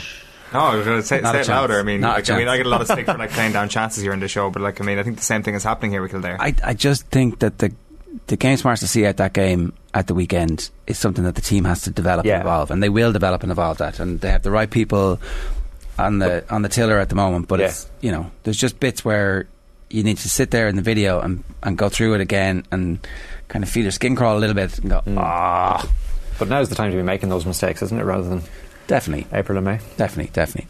Yeah, do you not think like there was a time in the first half where Tyrone could have just banged in a couple of goals and all of a yeah. sudden Tyrone would have been playing badly and they were six points up? I know, again, we're talking about situations that didn't actually materialise and maybe Kildare deserve credit for, for kind of keeping the head in, in those moments. But could it, could it not have been could it not have been a bigger chasm between these teams and with the Tyrone suspension? Possibly, possibly. But Kildare's shooting wasn't 100% either. True, now, yeah. Uh, that they could have had a few more scores on the board. But they just, they just, they're very athletic, aren't they, around the field? And there seems to be a great enthusiasm that can mean a lot. And I guess the competition. That's who rest- we are. That's our, our the Kil- Kildare team's identity is athletic, fast, handle great handling, and kicking wides. Unfortunately, hmm. so if we could just get that little bit out, it'd be sensational. They're great to watch. But it helps The when you got games are brilliant. Yeah, they Yeah. are, yeah. And you've got two inside forwards who are genuinely excellent. That helps with the whole wide That does. scenario. And That you've got does. Kerwin coming back hopefully over the next little while as Yeah. well. That's another option inside. That full forward line will, will cause problems. It's a game I want to see. Yeah. Dublin against Kildare in the Good weather. for sure. That's what they're, Yeah. they're, they're Yes. definitely sold out as well, isn't it? Dublin Kildare at the weekend. Yeah. Uh, despite Paddy Andrews' best effort, it has not been moved to Croke Park. It's uh, 8.44 call. Good stuff. Thanks a million. That's- More from Colin Maloney across the day on otbsports.com. And a reminder, OTBAM is brought to you by Gillette. Good morning. Start with Gillette, put your best face forward with their new and improved razors. We're getting to rugby with Cian Tracey next. First, here's a little taste of Monday Night Rugby, where some shade was being thrown at the Aviva Stadium in terms of its atmosphere. uh, Danny Care and Sam Warburton on their uh, BBC podcast, they were asked to pick to rank the uh, six Six Nation stadiums, and here's what they've come up with: number six in last place, Stadio Olimpico. So we had Warburton saying it's not city centre, stadium quite far away, and also if the games were more competitive, that would help. And Danny Care agreed. Great trip, but the games aren't the greatest, and that go- does come into it. At number five, the second worst stadium in the Six Nations, the Aviva Stadium is where we are. So Danny Care says Irish fans are going to hate me even more now. Uh, Sam Warburton says it's a beautiful, lovely stadium, amazing atmosphere, but it's still in its infancy as a ground. Danny Care says it's a three quarters stadium. That bit at the end, I understand the planning issues, but imagine how much better it would be if it was full.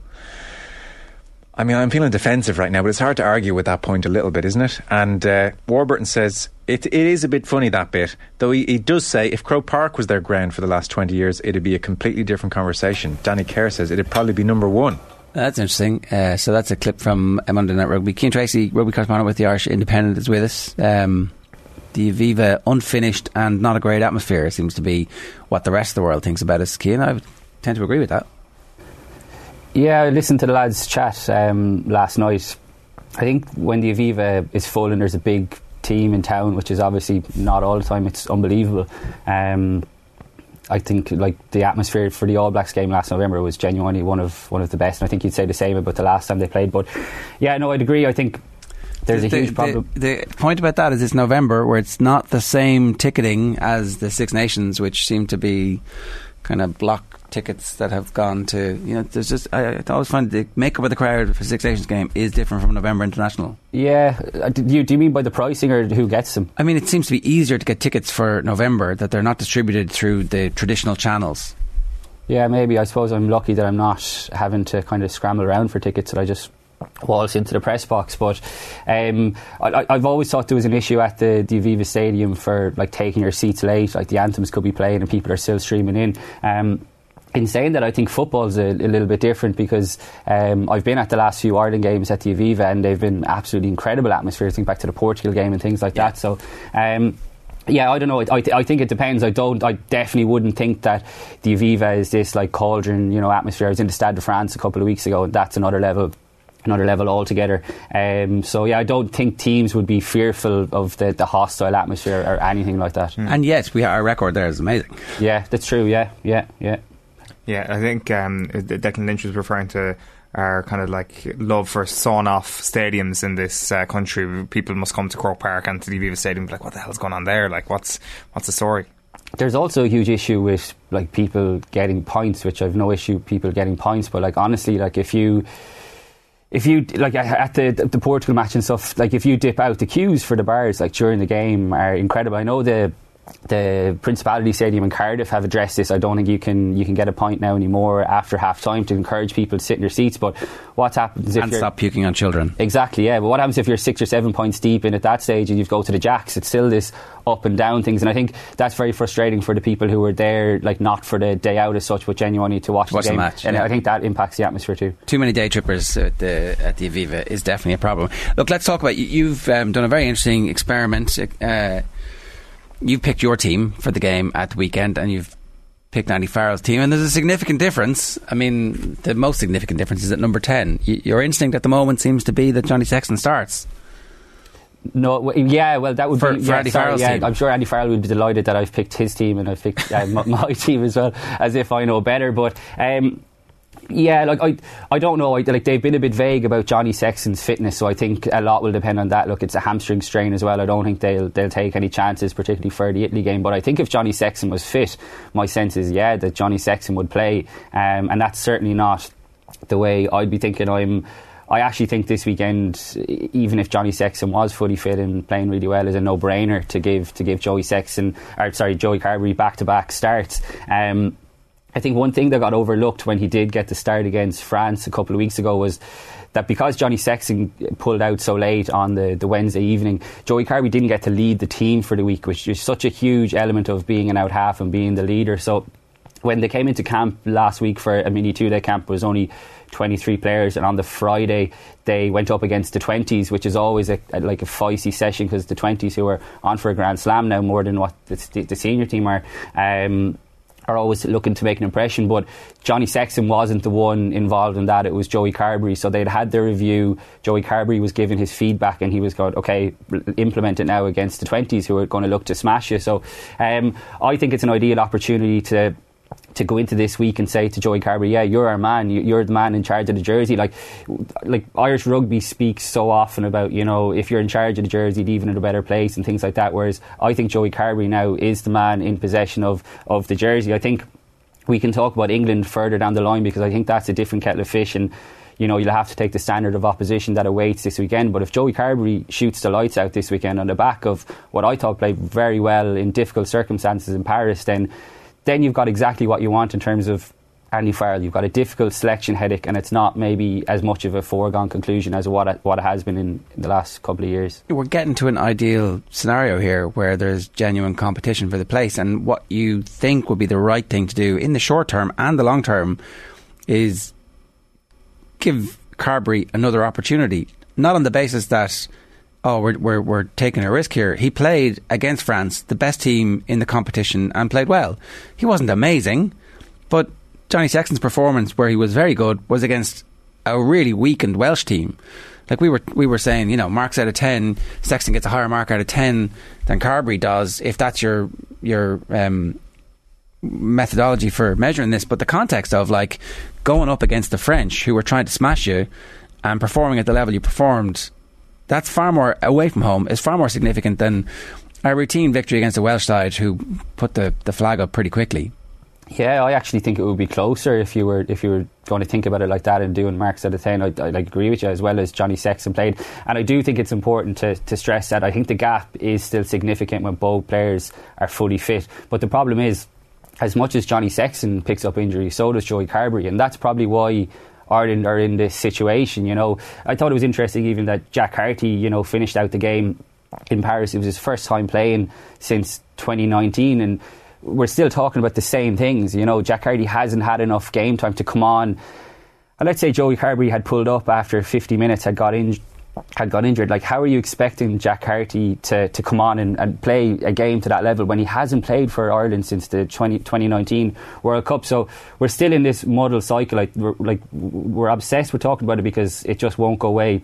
But also, we are talking about Johnny Sexton as one of the greatest players to ever have played the game, let alone one of the greatest Irish players. So anyone who comes in after that, it's a, it's a poison chalice because you're going to be judged at certain standards. But Joey Carbery is not the same kind of out half as, as Johnny Sexton is. So when he comes in, I think there has to be not alterations to the game plan, but it, they're different in how they lead, they're different in how they approach. Like Johnny Sexton came in and basically you know grabbed O'Gara's jersey off him. I don't think Joey Carbery has that kind of same ruthless. Well, he did lose it to him uh, in the World Cup quarter final as well. Like that, you know, um, uh, for the Australia game was it the Australia game? We won it back, and then he he didn't see out the competition with it. Like there's definitely it was it wasn't uh, this happened one day. The king is dead, long live the king, and that was it. Yeah, and it's funny actually in, in Paris as well. We've already started to have uh, Johnny Sexton cam, just like we had Rog cam. The the cameras panned him a couple of times, and he actually I was watching it back. It didn't come across on TV, but uh, he got booed roundly uh, the two times. Did he by the French? yeah, right, absolutely. Which was I'm like, surprised they didn't keep going back to him then. Yeah, so you, you, you, suddenly now you're having like Johnny Sexton cam, and I've I've listened to to Ron O'Gara talk about this with you guys actually, and you know, when someone is kind of just looking over your shoulder, a presence and a personality is so big like that, I'd imagine it can be quite difficult. And this is Joey Carbery's challenge now. And that's why I think a week like this, when he's told, you're a man, lead the week, like don't have it like really vague in his head that, oh, we'll see how Johnny Sexton's hamstring That's is. exactly it, isn't it? Back your man. That's they can't go back to Sexton for the Italy game. It makes no sense whatsoever. You, are taking away that opportunity that you're talking about, but you're also taking away the opportunity to say, you're right there now, go for it. Mm-hmm. And that that is that that's what he's lacking. He's he hasn't had a chance to build up the confidence because he hasn't been fit enough, and that's the reality of it.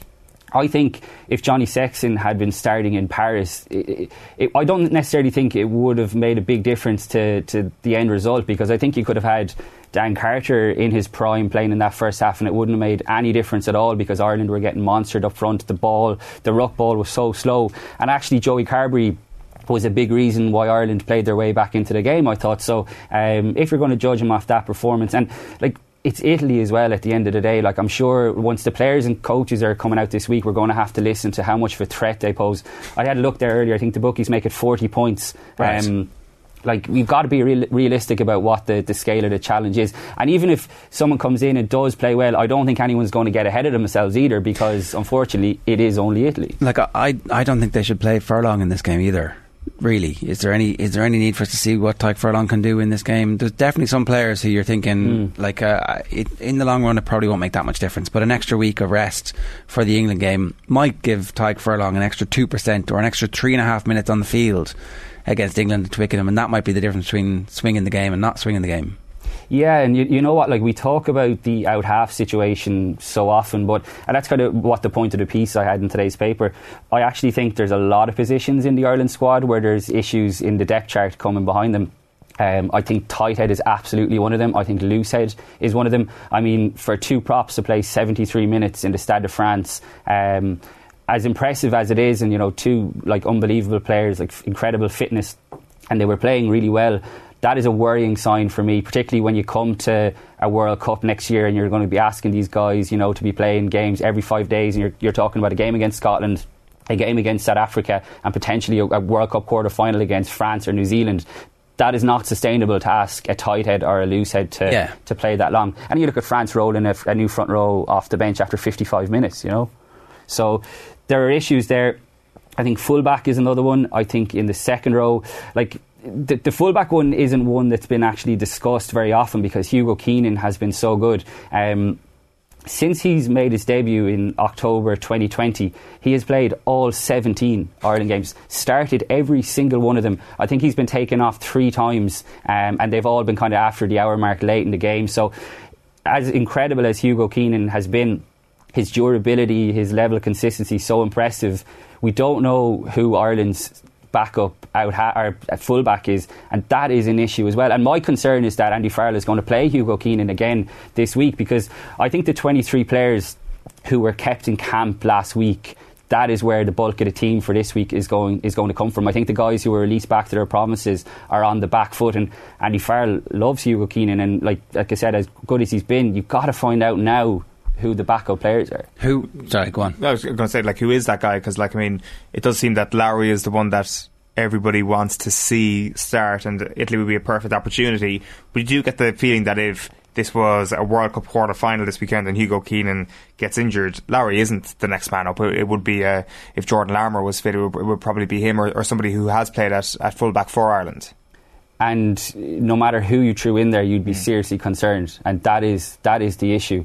Um, Unless it's Conway, I I, I would. Conway. Have We've faith in had this conversation a, a lot of times, and I'm totally, totally on board with it. But I just don't think it's it's going to happen at this stage. Um, you know, Jacob Stockdale, if he's fit come to World Cup, is another one who could come back in. Uh, I think Will Addison, all things being equal, but uh, you just can't like build your hopes around a guy who's had that many injuries.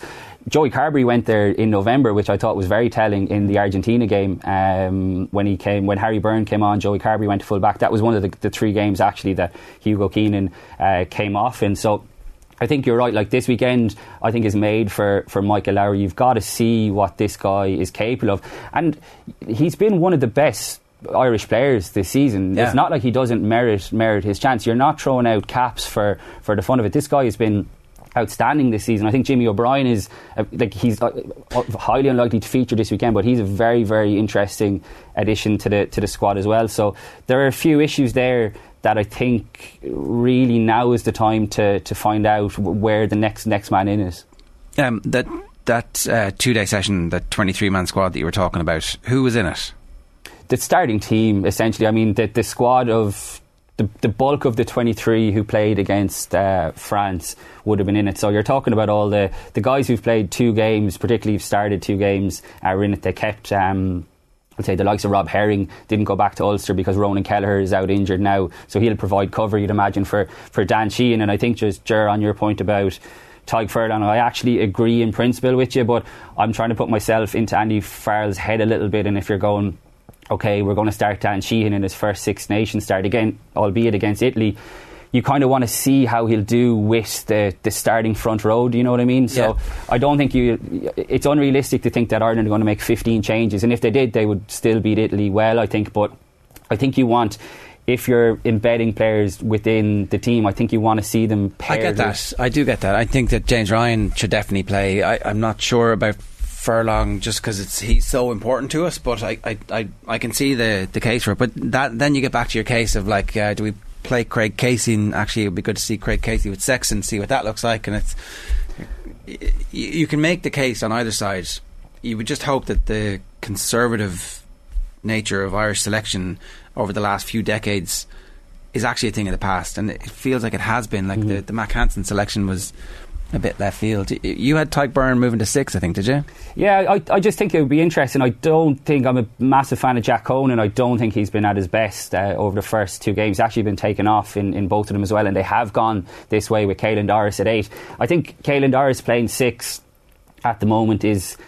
I don't know how long that's going to last because, in my mind, he's the best number eight in the country. But Jack Conan had the, the season of his life last year, got on the Lions tour, played, started all three tests, and was one of the few players who actually enhanced his, his reputation on the tour to South Africa. So I think it would just be interesting. You know, there's a lot of talk about you know Ireland being overpowered and stuff, and I don't think you you depower it by taking but by putting Iain Henderson into the second row because that's the one thing that people say that he's a tight head scrummager, you know, behind Furlong and whatnot. So I think it would be interesting to see that balance because I think Tadhg Beirne is undroppable at the moment. Um, he, he, it's just a question of where he plays, and I think Andy Farrell would be really keen to, to get Iain Henderson minutes. I think he'll be really keen to get Robbie Henshaw minutes. Um, I asked him last week at the press conference about the issue of you know the props playing that long, and you know he said it was his call. It was the, the feel of the game. They were playing really well, but.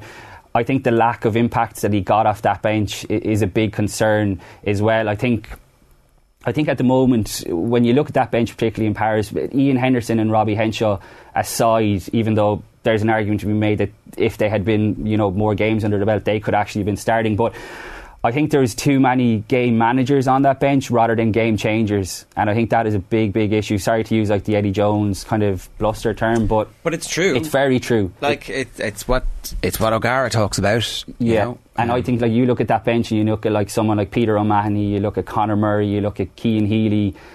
Th- these guys still have a role to play, and I'm absolutely not downplay- downplaying that. But when you had a game that you needed to win, you needed to up the tempo of, of what was going on. So bringing Conor Murray on just doesn't really work. I think like someone like Craig Casey, I think.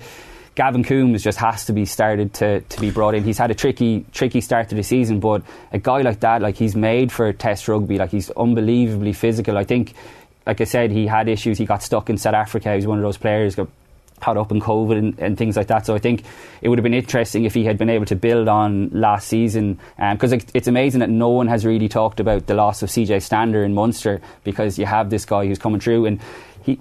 He's a guy I think who could make a really big impact uh, if he's not starting off the bench, and I think he needs to be brought through as well. Is that how you see the bench makeup going over the next little while? That Peter O'Mahony and Conor Murray could be struggling to make the squad. Well, I think I, I think it will depend on the game. I think if you're going to, to Twickenham, I would be shocked if, if they're not on the bench. Like, I mean, you have this issue of like they're centrally contracted players, um, and that does count for something. That is the, the flaw within within the Irish system. You know, these guys are among the top 15 like 15 16 earners in the country. Um, it's so so rare that you see a centrally contracted player who is fit left out of an Ireland 23 and like I said that is one of the flaws of the system. But if you want people to come on guys to come on and change a game I'm just not sure that like these type of that these type of players are, are able to do that. I think they can come on and close out a game. I think we're seeing that like in someone like Cian Healy, whose whose best days are behind him now. Like, I mean, 35. He's unbelievable amount of mileage on the clock. He's been through some serious injuries, and. It, it's kind of unfair to compare it to France because you look at the depth, but you have to compare it to the, to the best teams in the world and what they're doing. You see how well that French front row played. Like they're arguably the, the best front row in the world right now, along with the Springboks, obviously. But they came off after 55. they came off after 55 We minutes. were banging on. The, Ireland were banging on about how we had the best front row in the world. And like, come on, this is the this is exactly the type of stuff that pisses people off because we're Yeah. carried away. There's no special prize for it. We're probably third at best. Yeah, thir- third at best. You have a hooker who's still finding his feet in international rugby. You have a loose loosehead who's just after switching back to Yeah, come on, head. what were we talking about? So yeah, I think it's. I think it's okay. Like it's a it's a kind of classic Irish thing. I think it's okay to acknowledge like that these guys are sensationally good, but they're We're not very at- excited about them. Exactly, and there's every reason to be excited about them. But now what we've done is like anytime they're not the best in the world, ah, we said they were the best in the world, they're not. Yeah. They're a disappointment. It's like, no, they're not. They're just learning. Uh, yeah, and that that is the that is the classic kind of Irish and build them up to kind of knock them down. But there's every reason to be excited. But the issue is who's who's coming who's It's coming Sheehan's here fault. for it. It's Gordon Darcy, I think, to put a put a name on it. And uh, and It was our- your fault. You you were the one who was like you African lulled them into it. Uh, Stephen Kibbs, Pete Green was uh, saying that the Irish front row is the, the best in the world. I'm I'm just relaying information But, here. but all the while, Ireland were winning games last year, predominantly at home. I think you know th- the talk was, oh, it'd be great to see how they would go up against the Springboks because that is the ultimate test.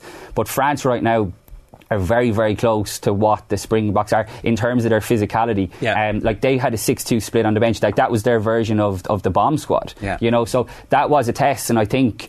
Ireland ultimately failed it because they came up short, and I don't think it was down to the, the the starting props. Like I said, getting 73 minutes out of them is remarkable. But you need to see guys like Tom O'Toole. Like you know, he, he he's struggling to get his place in Ulster, but like he's one you'd really like to see push through. And you know, someone like Dave Kilcoyne, like we, we know what he's capable of, and I think that would be the the argument that Andy Farrell would make against against the discussion that we're having here. He would say, "Well, who are the guys that you want me to, to play?" You know, it's not like you control. There, there isn't a whole bunch of young props coming through, and that is an issue.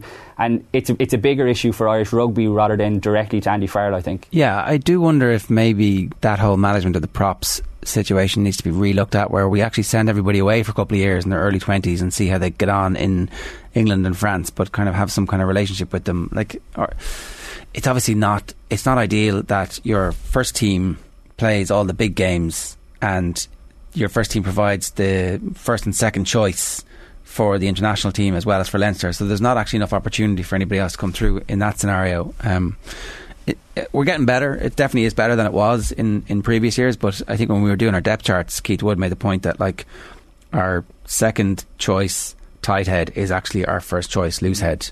In reality, I know they're not going to change him back in the middle of a game, but maybe they will in the That World is Cup. the fear that, that they actually could. And if it came to a World Cup and you know Tadhg Furlong got injured, that is my fear that they would go to Andrew Porter, whose whose body size and everything has changed now because he's lost, he's shed down a lot of kilos to go back to Loosehead to allow him to get around the pitch more. That is my major concern.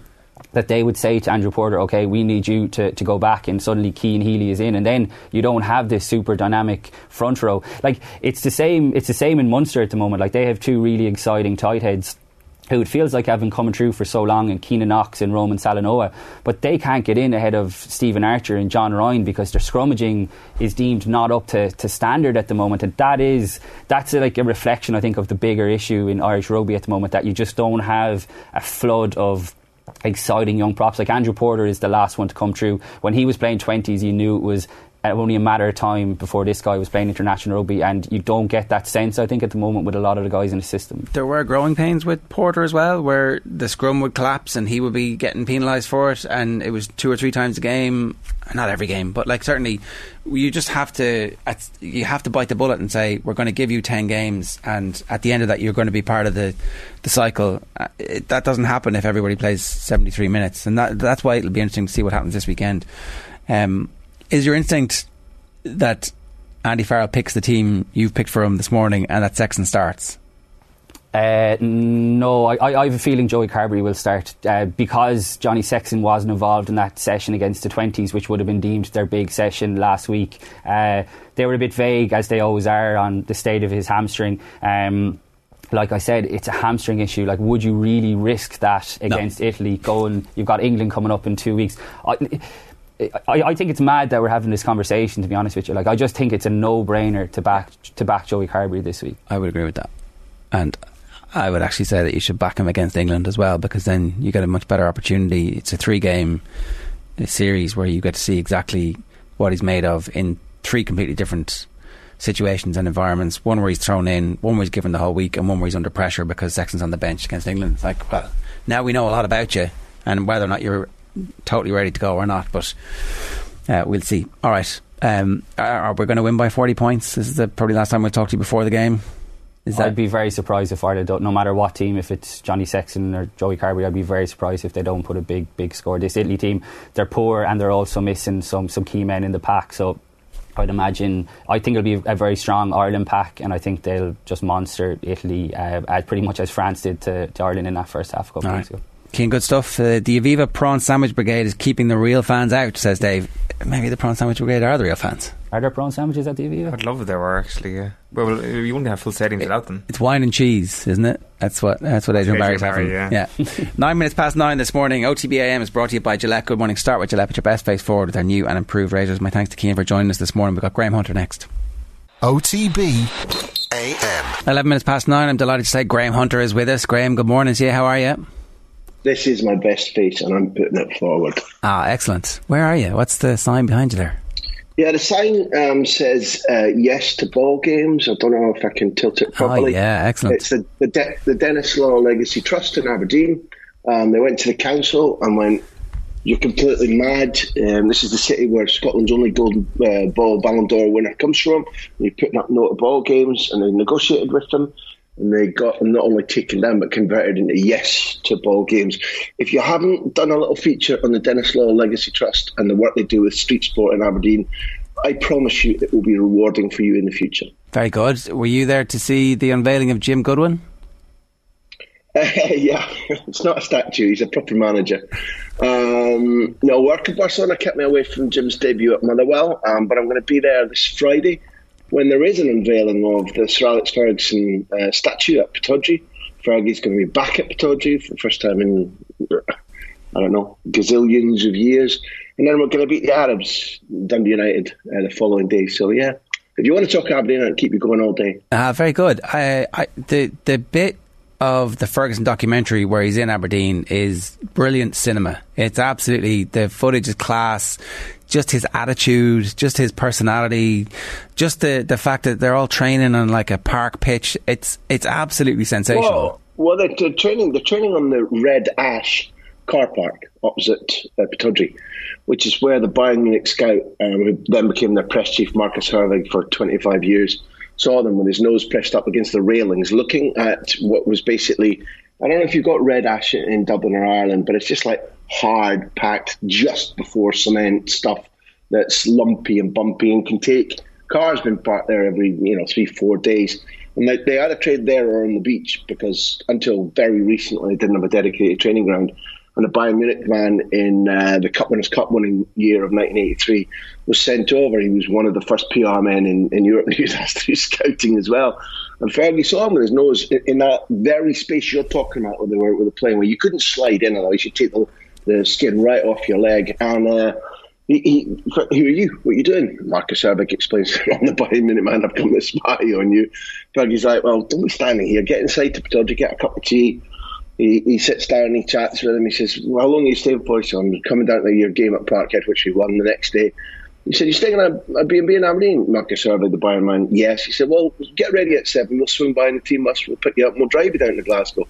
So that wasn't in the film, but it should have been. And Jason Ferguson, who made the film with his dad, did a really good job. If you are two family members involved in making a documentary, normally you'd imagine the things that stand out are the things that are missed out. And instead, he got his dad as open and as, as honest and as moving as I've ever seen him in my life. And I first met him in, I don't know, 79. So I didn't know about the row with his father either. That that, that bit was um, I can. It was brutal. It was brutal. Yeah, I can I can see where it came from, and I can understand that that's the character, and it certainly was. Uh, it was like I, I you know, because we all go, oh, at some point himself and Roy Keane will there, will be a rapprochement.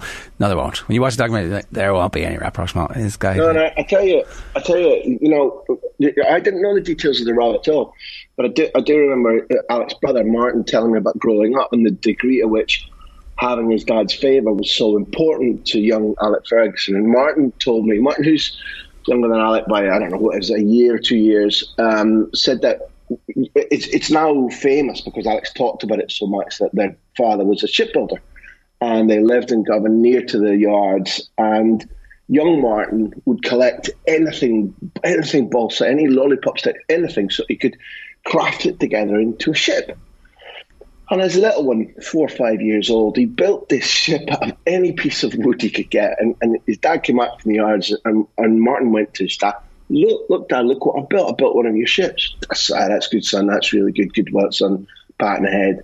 Off through to get his tea. And Alec pinched the ship off his brother there and then and stamped on it, stamped on it to smithereens because Martin had, had taken Dad's favour. Um, So this is why Martin referred to Ala as the Führer for many years. Wow, that is a great story. Let's talk a little bit about Barcelona. Um, looking at the team that was picked over the last week or two, I'm like, oh, this is championship manager stuff where he's just picked whatever he can get. He's they've gone, they've, they've acquired, and then the team starts to play really good football and score loads of goals. And like, okay, well, maybe Xavi knows a bit more about team building than we suspected. Um, it's it's been unorthodox. Like the the signing of Aubameyang, it looked like trouble, but maybe Xavi just feels like he knows what what the mercurial footballer, having played with a gazillion of them throughout his life, he feels like he can manage those players. No, listen, no, I think you're right. First, first of all, it needs must. You, the normal criteria don't apply. If you're arguing because he scored a hat trick and he looks happy, Aubameyang is not the guy who puts four thousands Swarovski crystals in his line boots or jets off to Milan for a pal's birthday, which he did at Dortmund when the manager said you can't go, or comes back late from the trip to France that Arteta finally bins him for. Because, you know, it, it is underreported at the moment, and, and, and probably correctly so, that Arsenal effectively, if they didn't sack him, it's the next best thing in legal terms. He's stripped the captaincy, he's dropped, he's left behind when they go on warm weather training, and they let him go an asset. He is an asset, was an asset. They let him go for free.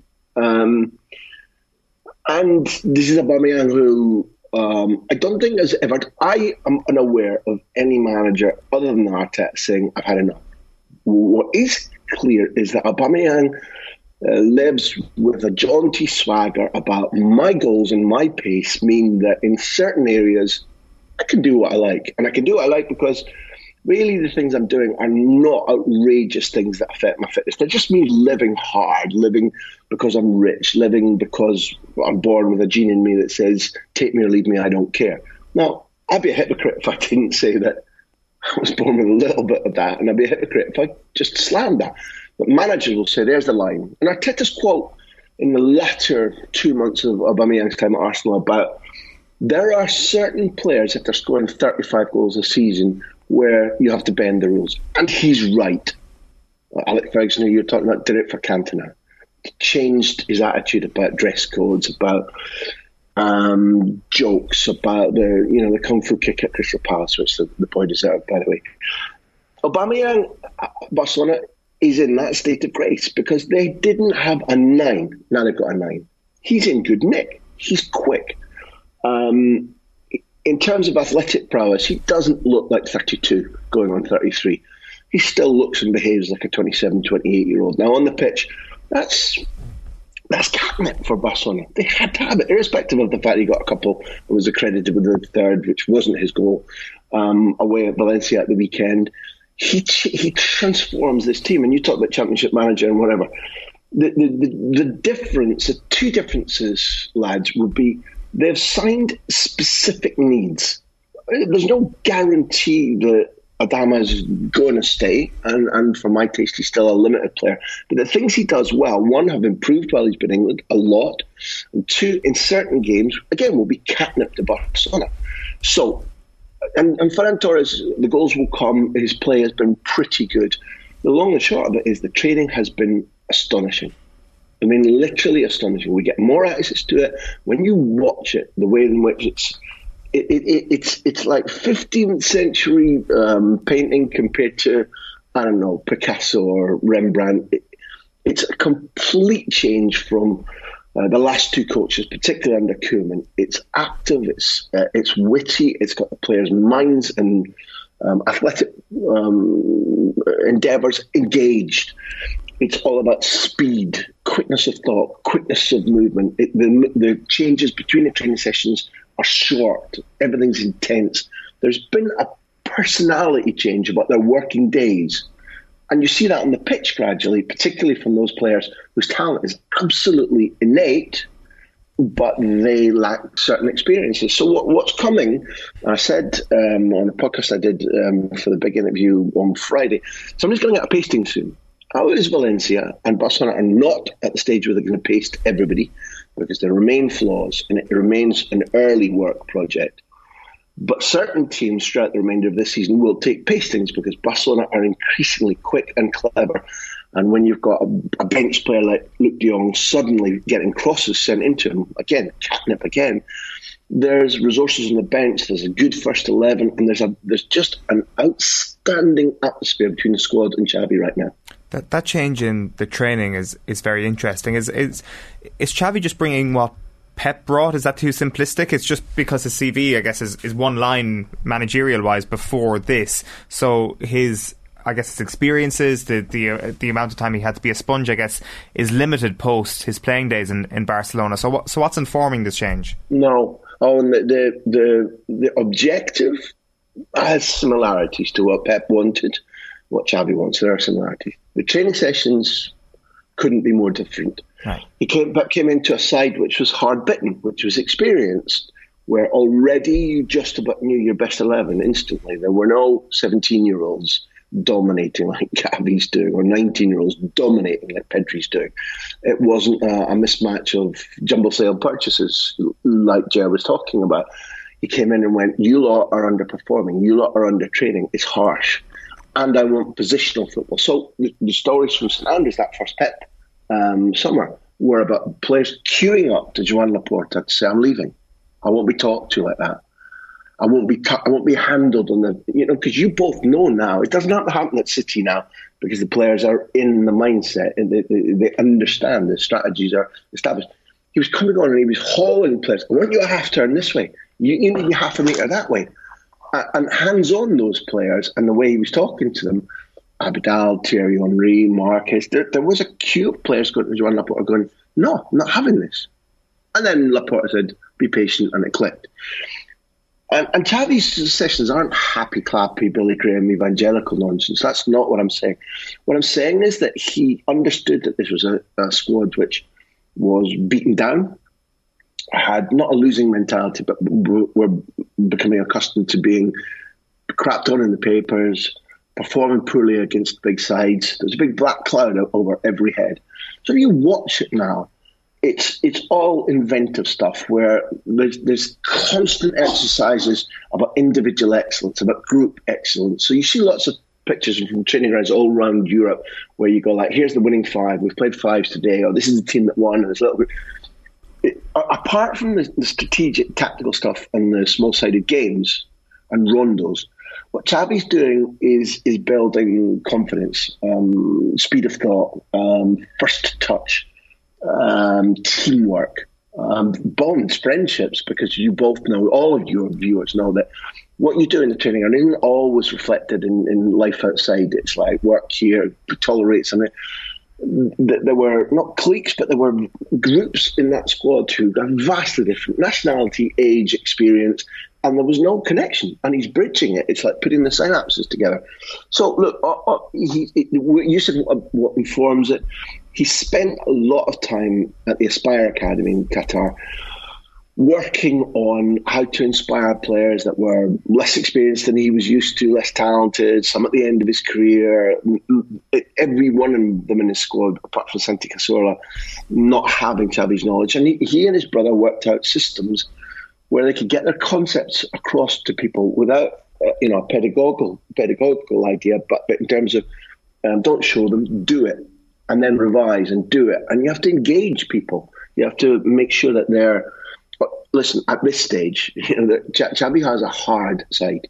He is not a pushover, but he's not Pep. He's they, they played together, they they won together, but they're very different characters. And I think it takes a loop right back to Arteta, although he's a Basque, was in the same squad as Xavi. Was went left after his year when he was the best foreign player in France at PSG. Left Barcelona for Rangers because Xavi, amongst others, were in his way. They looked the same, saturnine dark, similar ages, similar experiences, but completely different in terms of flexibility. Arteta is much more like Pep. It's it's this. It's this way. Very little movement. Xavi's different. It doesn't mean he's soft, but he's clever, and he's in a very difficult situation, and therefore the progress he's achieved. Is, I don't care whether they you know, lift the Europa League, which people will say they should do. I'm not that. I spoke to him after the Napoli game. Eh? He saw me and he, he went, "How's it going, uh, Mackie?" And I was like, "Brilliant. I'm enjoying my football." And he stopped. You know, oh, I'm, I'm pleased about that because what he's getting at the moment are like, "Why aren't you scoring more?" or "This player, that player." I told him the truth. Uh, you know, I'm enjoying watching Barcelona after it's been pretty tortuous for a couple of seasons, and the, the club behaviour has been tortuous for five seasons. It is now, it's just, they're just a fun watch. And if they're not your club and they're not your colours, and you're attracted to watching English football or the Bundesliga or Serie A, I would tell you, catch them now. It's not 2011 peak Messi, but it is fun. That sounds good. Everybody's booking flights to Barcelona to go and see the team again. Mm, you might get the full game. Yeah, yeah. Koeman's Barcelona, not uh, not not the, the, perfect time for uh, bucket list stuff. you wouldn't say. Um, can we talk a little bit about Atletico and, and uh, what's going on with them at the moment? Is this is this late stage of this era? Is it just a, a little blip, or is this the bit where they they see it a, a supposedly I don't want to say superior, but they see they see a big name riding into town, and they they uh, get the band back together, and um, it's a, they magnificent seven their way through this tie. Well, um, a lot of it depends on um, they've got constant trouble with injury and COVID tests, and one of the absolute absolute certainties is that when Giménez, the Uruguayan, and Savic, who was at City, remember, played together in the defence, Atleti are better. In fact, there's a likelihood that they won't lose. They've only coincided in the team 12 times this season in the league um, because of injuries and suspension. And when they play together, generally, you, you go, Oh, I recognise this. And look, Jan Oblak hasn't thrown one in, and there are other players are playing with more confidence in the ball because they know who's behind them. Um, absolute perfection? No, but different class because Felipe as a central defender isn't good enough. Simply isn't good enough. If Manchester United see Felipe lining up against them um, tomorrow night, then you know they should get themselves an extra couple of Stellas out. Um, I would have said that there's a, a, a material difference in how sharp Luis Suarez is this season and how well he's served compared to last season. Last season, he was he, he belied his age. He was by far the leading scorer he still couldn't, you know, back last season, outsprint people playing the shoulder with a high line defence and, and, run beyond them. No. But he was fired by this revenge idea of I'll show Barcelona. I was treated like, well, I'll show the president. I was treated like rubbish. After all I've given them, I will show them. Now, that fires lots of people. It fires world class Uruguayan more than most. That has diminished. Their injury record has been poor. And the worst thing of all is that because of the way in which Cholo Simeone regularly plays three different formations within the one game, the team look confused. They look less than the sum of the parts. And Oblak is having his worst season. Does it suddenly all stiffen and get right for tomorrow night? No, not all of it. They'll be missing players that are unsure Neymar is going to be fit. Giménez, they're having to be careful of when he is essential. There's an interview today with Savic saying, "Yeah, we missed Trippier. We didn't expect him to go. We're we're we're worse without him." So there, you, it's been death by a thousand cuts so far. Um, but one thing you can say for sure, Simeone hasn't helped his own team. This has not been a state of grace year. It has felt like, whether consciously or subconsciously, he has been smoking a cigar. Um, best paid coach in world football, two titles, the most successful Atleti manager ever, new young wife, new young family. There's been a drop of concentration. Point full stop. Is that terminal? Is that is that the end of this relationship? And actually, he goes somewhere else, takes a couple of years out, comes back. Like, what what's the future for him? Where? Where is the big question? You know, he's been offered jobs in England, particularly at Chelsea, on numerous occasions. His assistant, who's now departed and gone to other jobs, German Burgos, the goalkeeper in you know the W in '96, and his assistant during the you know the vast part of the success at Let, he could speak English, wanted to go. Cholo Simeone tried and tried and tried to learn English, couldn't or hasn't, but couldn't is a is a useful word. Italy obviously is a place that beckons him, the, the, two really obvious teams where he played, two of the teams, not the only teams he played in Italy, would be uh, Lazio and Inter. Inter are, are, are pretty bust financially. Um, I'm not certain that he fancies it. It would be a salary drop, massive salary drop. In terms of that renewal thing you're asking about, I think knowing you two, I think you would do. It. I would do it. I would go, yeah, okay. I'm vastly wealthy. A salary drop is not the end of the world if it means renewal, new challenges, an extra part of my CV. I don't think he's motivated by that at the moment. You know, in real terms, he's still a relatively young manager. I stress again that he's got a different now and, and patently happy family life. Um, and therefore, I don't think he's motivated yet by saying England or Italy. He's capable of getting across his. Do you remember what Gary Neville said about his time at Valencia? That it took him, you know, a couple of training sessions to, to realise I can't get this across through a translator that's something that applies to many coaches, but it specifically applies to Cholo Simeone. He's a very one-on-one coach with his players. He needs to engage them. It's not simply about the tactics. It's certainly not about him being a martinet. He's demanding, but the one-on-one relationships are what's helped build his uh, Atleti and his image. And at the moment, both the image of the team and the image of Cholo Simeone are diminished. And I don't think so, Jar, but their debt situation is such that if they do not get in the Champions League next season or go to the final, the review will be the sternest in all the what eleven years is it now twelve years or eleven years that Cholo Simeone's been at Atleti. It's been a fairly remarkable career. Like if there's a, if there's another act, it would be fairly incredible for him to be able to um, to pull that off. I, I, had one last question about the Real Madrid and the Mbappe and the Haaland stuff. It's like, uh, correct me if I'm wrong, but in, in previous years when they would have been chasing in the Galactico era, we kind of would have known that something was definitely happening by this stage. That there was like a. They let the rumours go out, and the rumor and the power yeah. and the prestige of the club was so great that it became this kind of unstoppable momentum. That doesn't quite seem to be the case at the moment with Haaland or Mbappe. And maybe I'm wrong. That's that, I suppose that's my question: is does it feel like there's an unstoppable momentum behind one of the the superstar global strikers coming next season? Well, I, I, I, think that if you're talking about them as a joint operation, which Madrid definitely want to do, and Javier Tebas de Liga the president said, you know, Madrid will get them both because Juventus and Barcelona haven't got the money. Um, he didn't mention Manchester City or Chelsea in the case of Haaland, which I think was was missing out two big candidates. But to, to do an operation like that would be one of the most extraordinary summers that any club has ever had. Um, to find the money for those two, to persuade both of them to share a dressing room, to share the spotlight, would be a big operation. So I'm not surprised that the idea of getting them both hasn't got that feeling of inevitability right now, particularly while Haaland's injured, and particularly while you know they're two they're two pretty distinct cases in that the world wants Erling Haaland, and most of the world are queuing up thinking we can do this deal. The world would love Mbappe. Let's talk about maybe talking about six, seven top clubs, and yet there is a feeling of inevitability around the transfer market that unless something untoward happens, Mbappe's going to Madrid. But I take your point still with him in that there are consistent stories, one, about Mbappe having been unimpressed uh, with the way in which Real Madrid played against them last week. And you could understand because they were embarrassing. My personal opinion is that his entourage will be weighing up whether how many times Carlo Ancelotti can perform like that and still keep his job.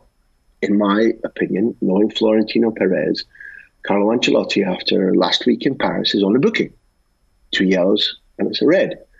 That's not simply because they lost 1 0, but the image of Real Madrid was genuinely embarrassing. It's a long time since they've played that badly in an important match.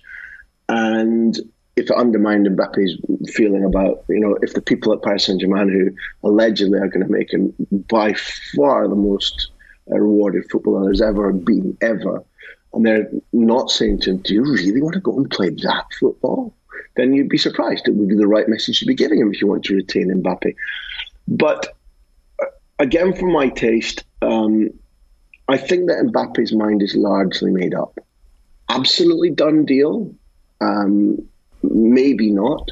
There's a lot of time to go between now and, and the summer. But in my opinion, mentally, he's taken a decision. Haaland is a different matter because trying to persuade him to, I think Barcelona, Manchester City, and Chelsea have to be candidates for Haaland, have to be. But the idea that Barcelona are selling him, we will be in the Champions League, we can pay you the wages that Real Madrid are offering you, and we want you to oppose the Mbappe era. You're an outsider. Don't go and join them. Be with us, and we'll go head to head with him. We'll go head to head with Real Madrid. You'll be the inheritor of the Messi spotlight, not the play, the spotlight. Oppose him. Don't go with Mbappe. That's what they're trying. And, and who can blame them? It's the right message to give to Haaland. Whether he thinks that he wants to be part of a, a very junior project with 19 year olds and 17 year olds and 18 year olds, I don't know. But you can see the attractiveness of saying, let's build the new Cristiano Messi across Spain with Mbappe over there and you here. It's a message, it's a spiel. Yeah, it's like uh, Real Madrid are saying it can be Puskas and Di Stefano, and Barcelona Yes. saying uh, you could be the Cruyff of your generation or the Messi. for, for, for sure you, you, you when you when all the pay packets are largely equaled for a long time now we've been talking about living conditions what what's it like do you, do you want to be remember Ronaldinho ultimately when um who's your man at Peter uh, uh, at Manchester United came back from meeting Paris Saint Germain and then faxed a different offer and it all kind of broke down and, and uh, Sandro Rosell from Barcelona said Ronnie, do you really want to live in the rain? And Ronaldinho eventually went, No, I don't. That was 2003. And he went out and said it. That was a factor. So for the longest time, lifestyle has been sold as part of the package when the pay packets are, are more or less equal. And ego is in there. You know, do you want to go to Messi's club? Do you want to wear the, the blogger? Equally for Real Madrid, they, they are saying, as you said, join up. We'll rule the world. You and Mbappe and Benzema, nobody will stop us. It's it's another stepping up. These are sexy messages. Wouldn't wouldn't you like to be Erling Haaland right now? Oh yeah, that's a good choice to have. Graham, great stuff. Enjoy the unveiling of the uh, the statue and, and your chats with Fergie. Thanks a million. It's it's not my it's not a statue to me yet. Give it, give it another couple of books. You'll get there. I like I like your attitude. Thanks a million. Enjoy the games. Cheers. Um, yeah. What would you do? If I was who? Haaland. If I was Haaland, I would try and go to Manchester City. Would you? Yeah. Would you? The Ronaldinho thing is Soulless. I didn't know this about you, but you're revealing yourself here. The Ronaldinho thing is different because Ronaldinho has a soul. Uh, well, uh, Haaland obviously comes from a, a climate where that won't make that much difference. But maybe you know it's all, it makes all the more difference. Like you're going to have to go back and live in Norway at some point. So Yeah, no, I, on a purely, if you're talking about purely footballing levels and wanting to win the Champions League next season, no, we're talking about like where do you want to go and be the be the one where they they chant your name three decades hence, where they will you will be forever stitched into the fabric of that great club. This super club is going to take you and go. We're elevating you beyond. You're like, oh, Man City. That's exactly what I want. What- Give me those petrol dollars. Back up the Brinks truck. where do you want to? Mm, Blue Moon. Where, I always, I always dreamed of being serenaded by Blue Moon. yes, because because all the other sponsors around Europe are, are so positive as well. Uh, but no, in fairness, you you, you make I, I see the point you're making, but also the counterpoint to that is that Manchester City are the best team in Europe, and you could win a Champions League next season, and then you could win another Champions League the season after that, and then you know what? You're what? You're 26, 27, and it's like, oh, Barcelona are good again.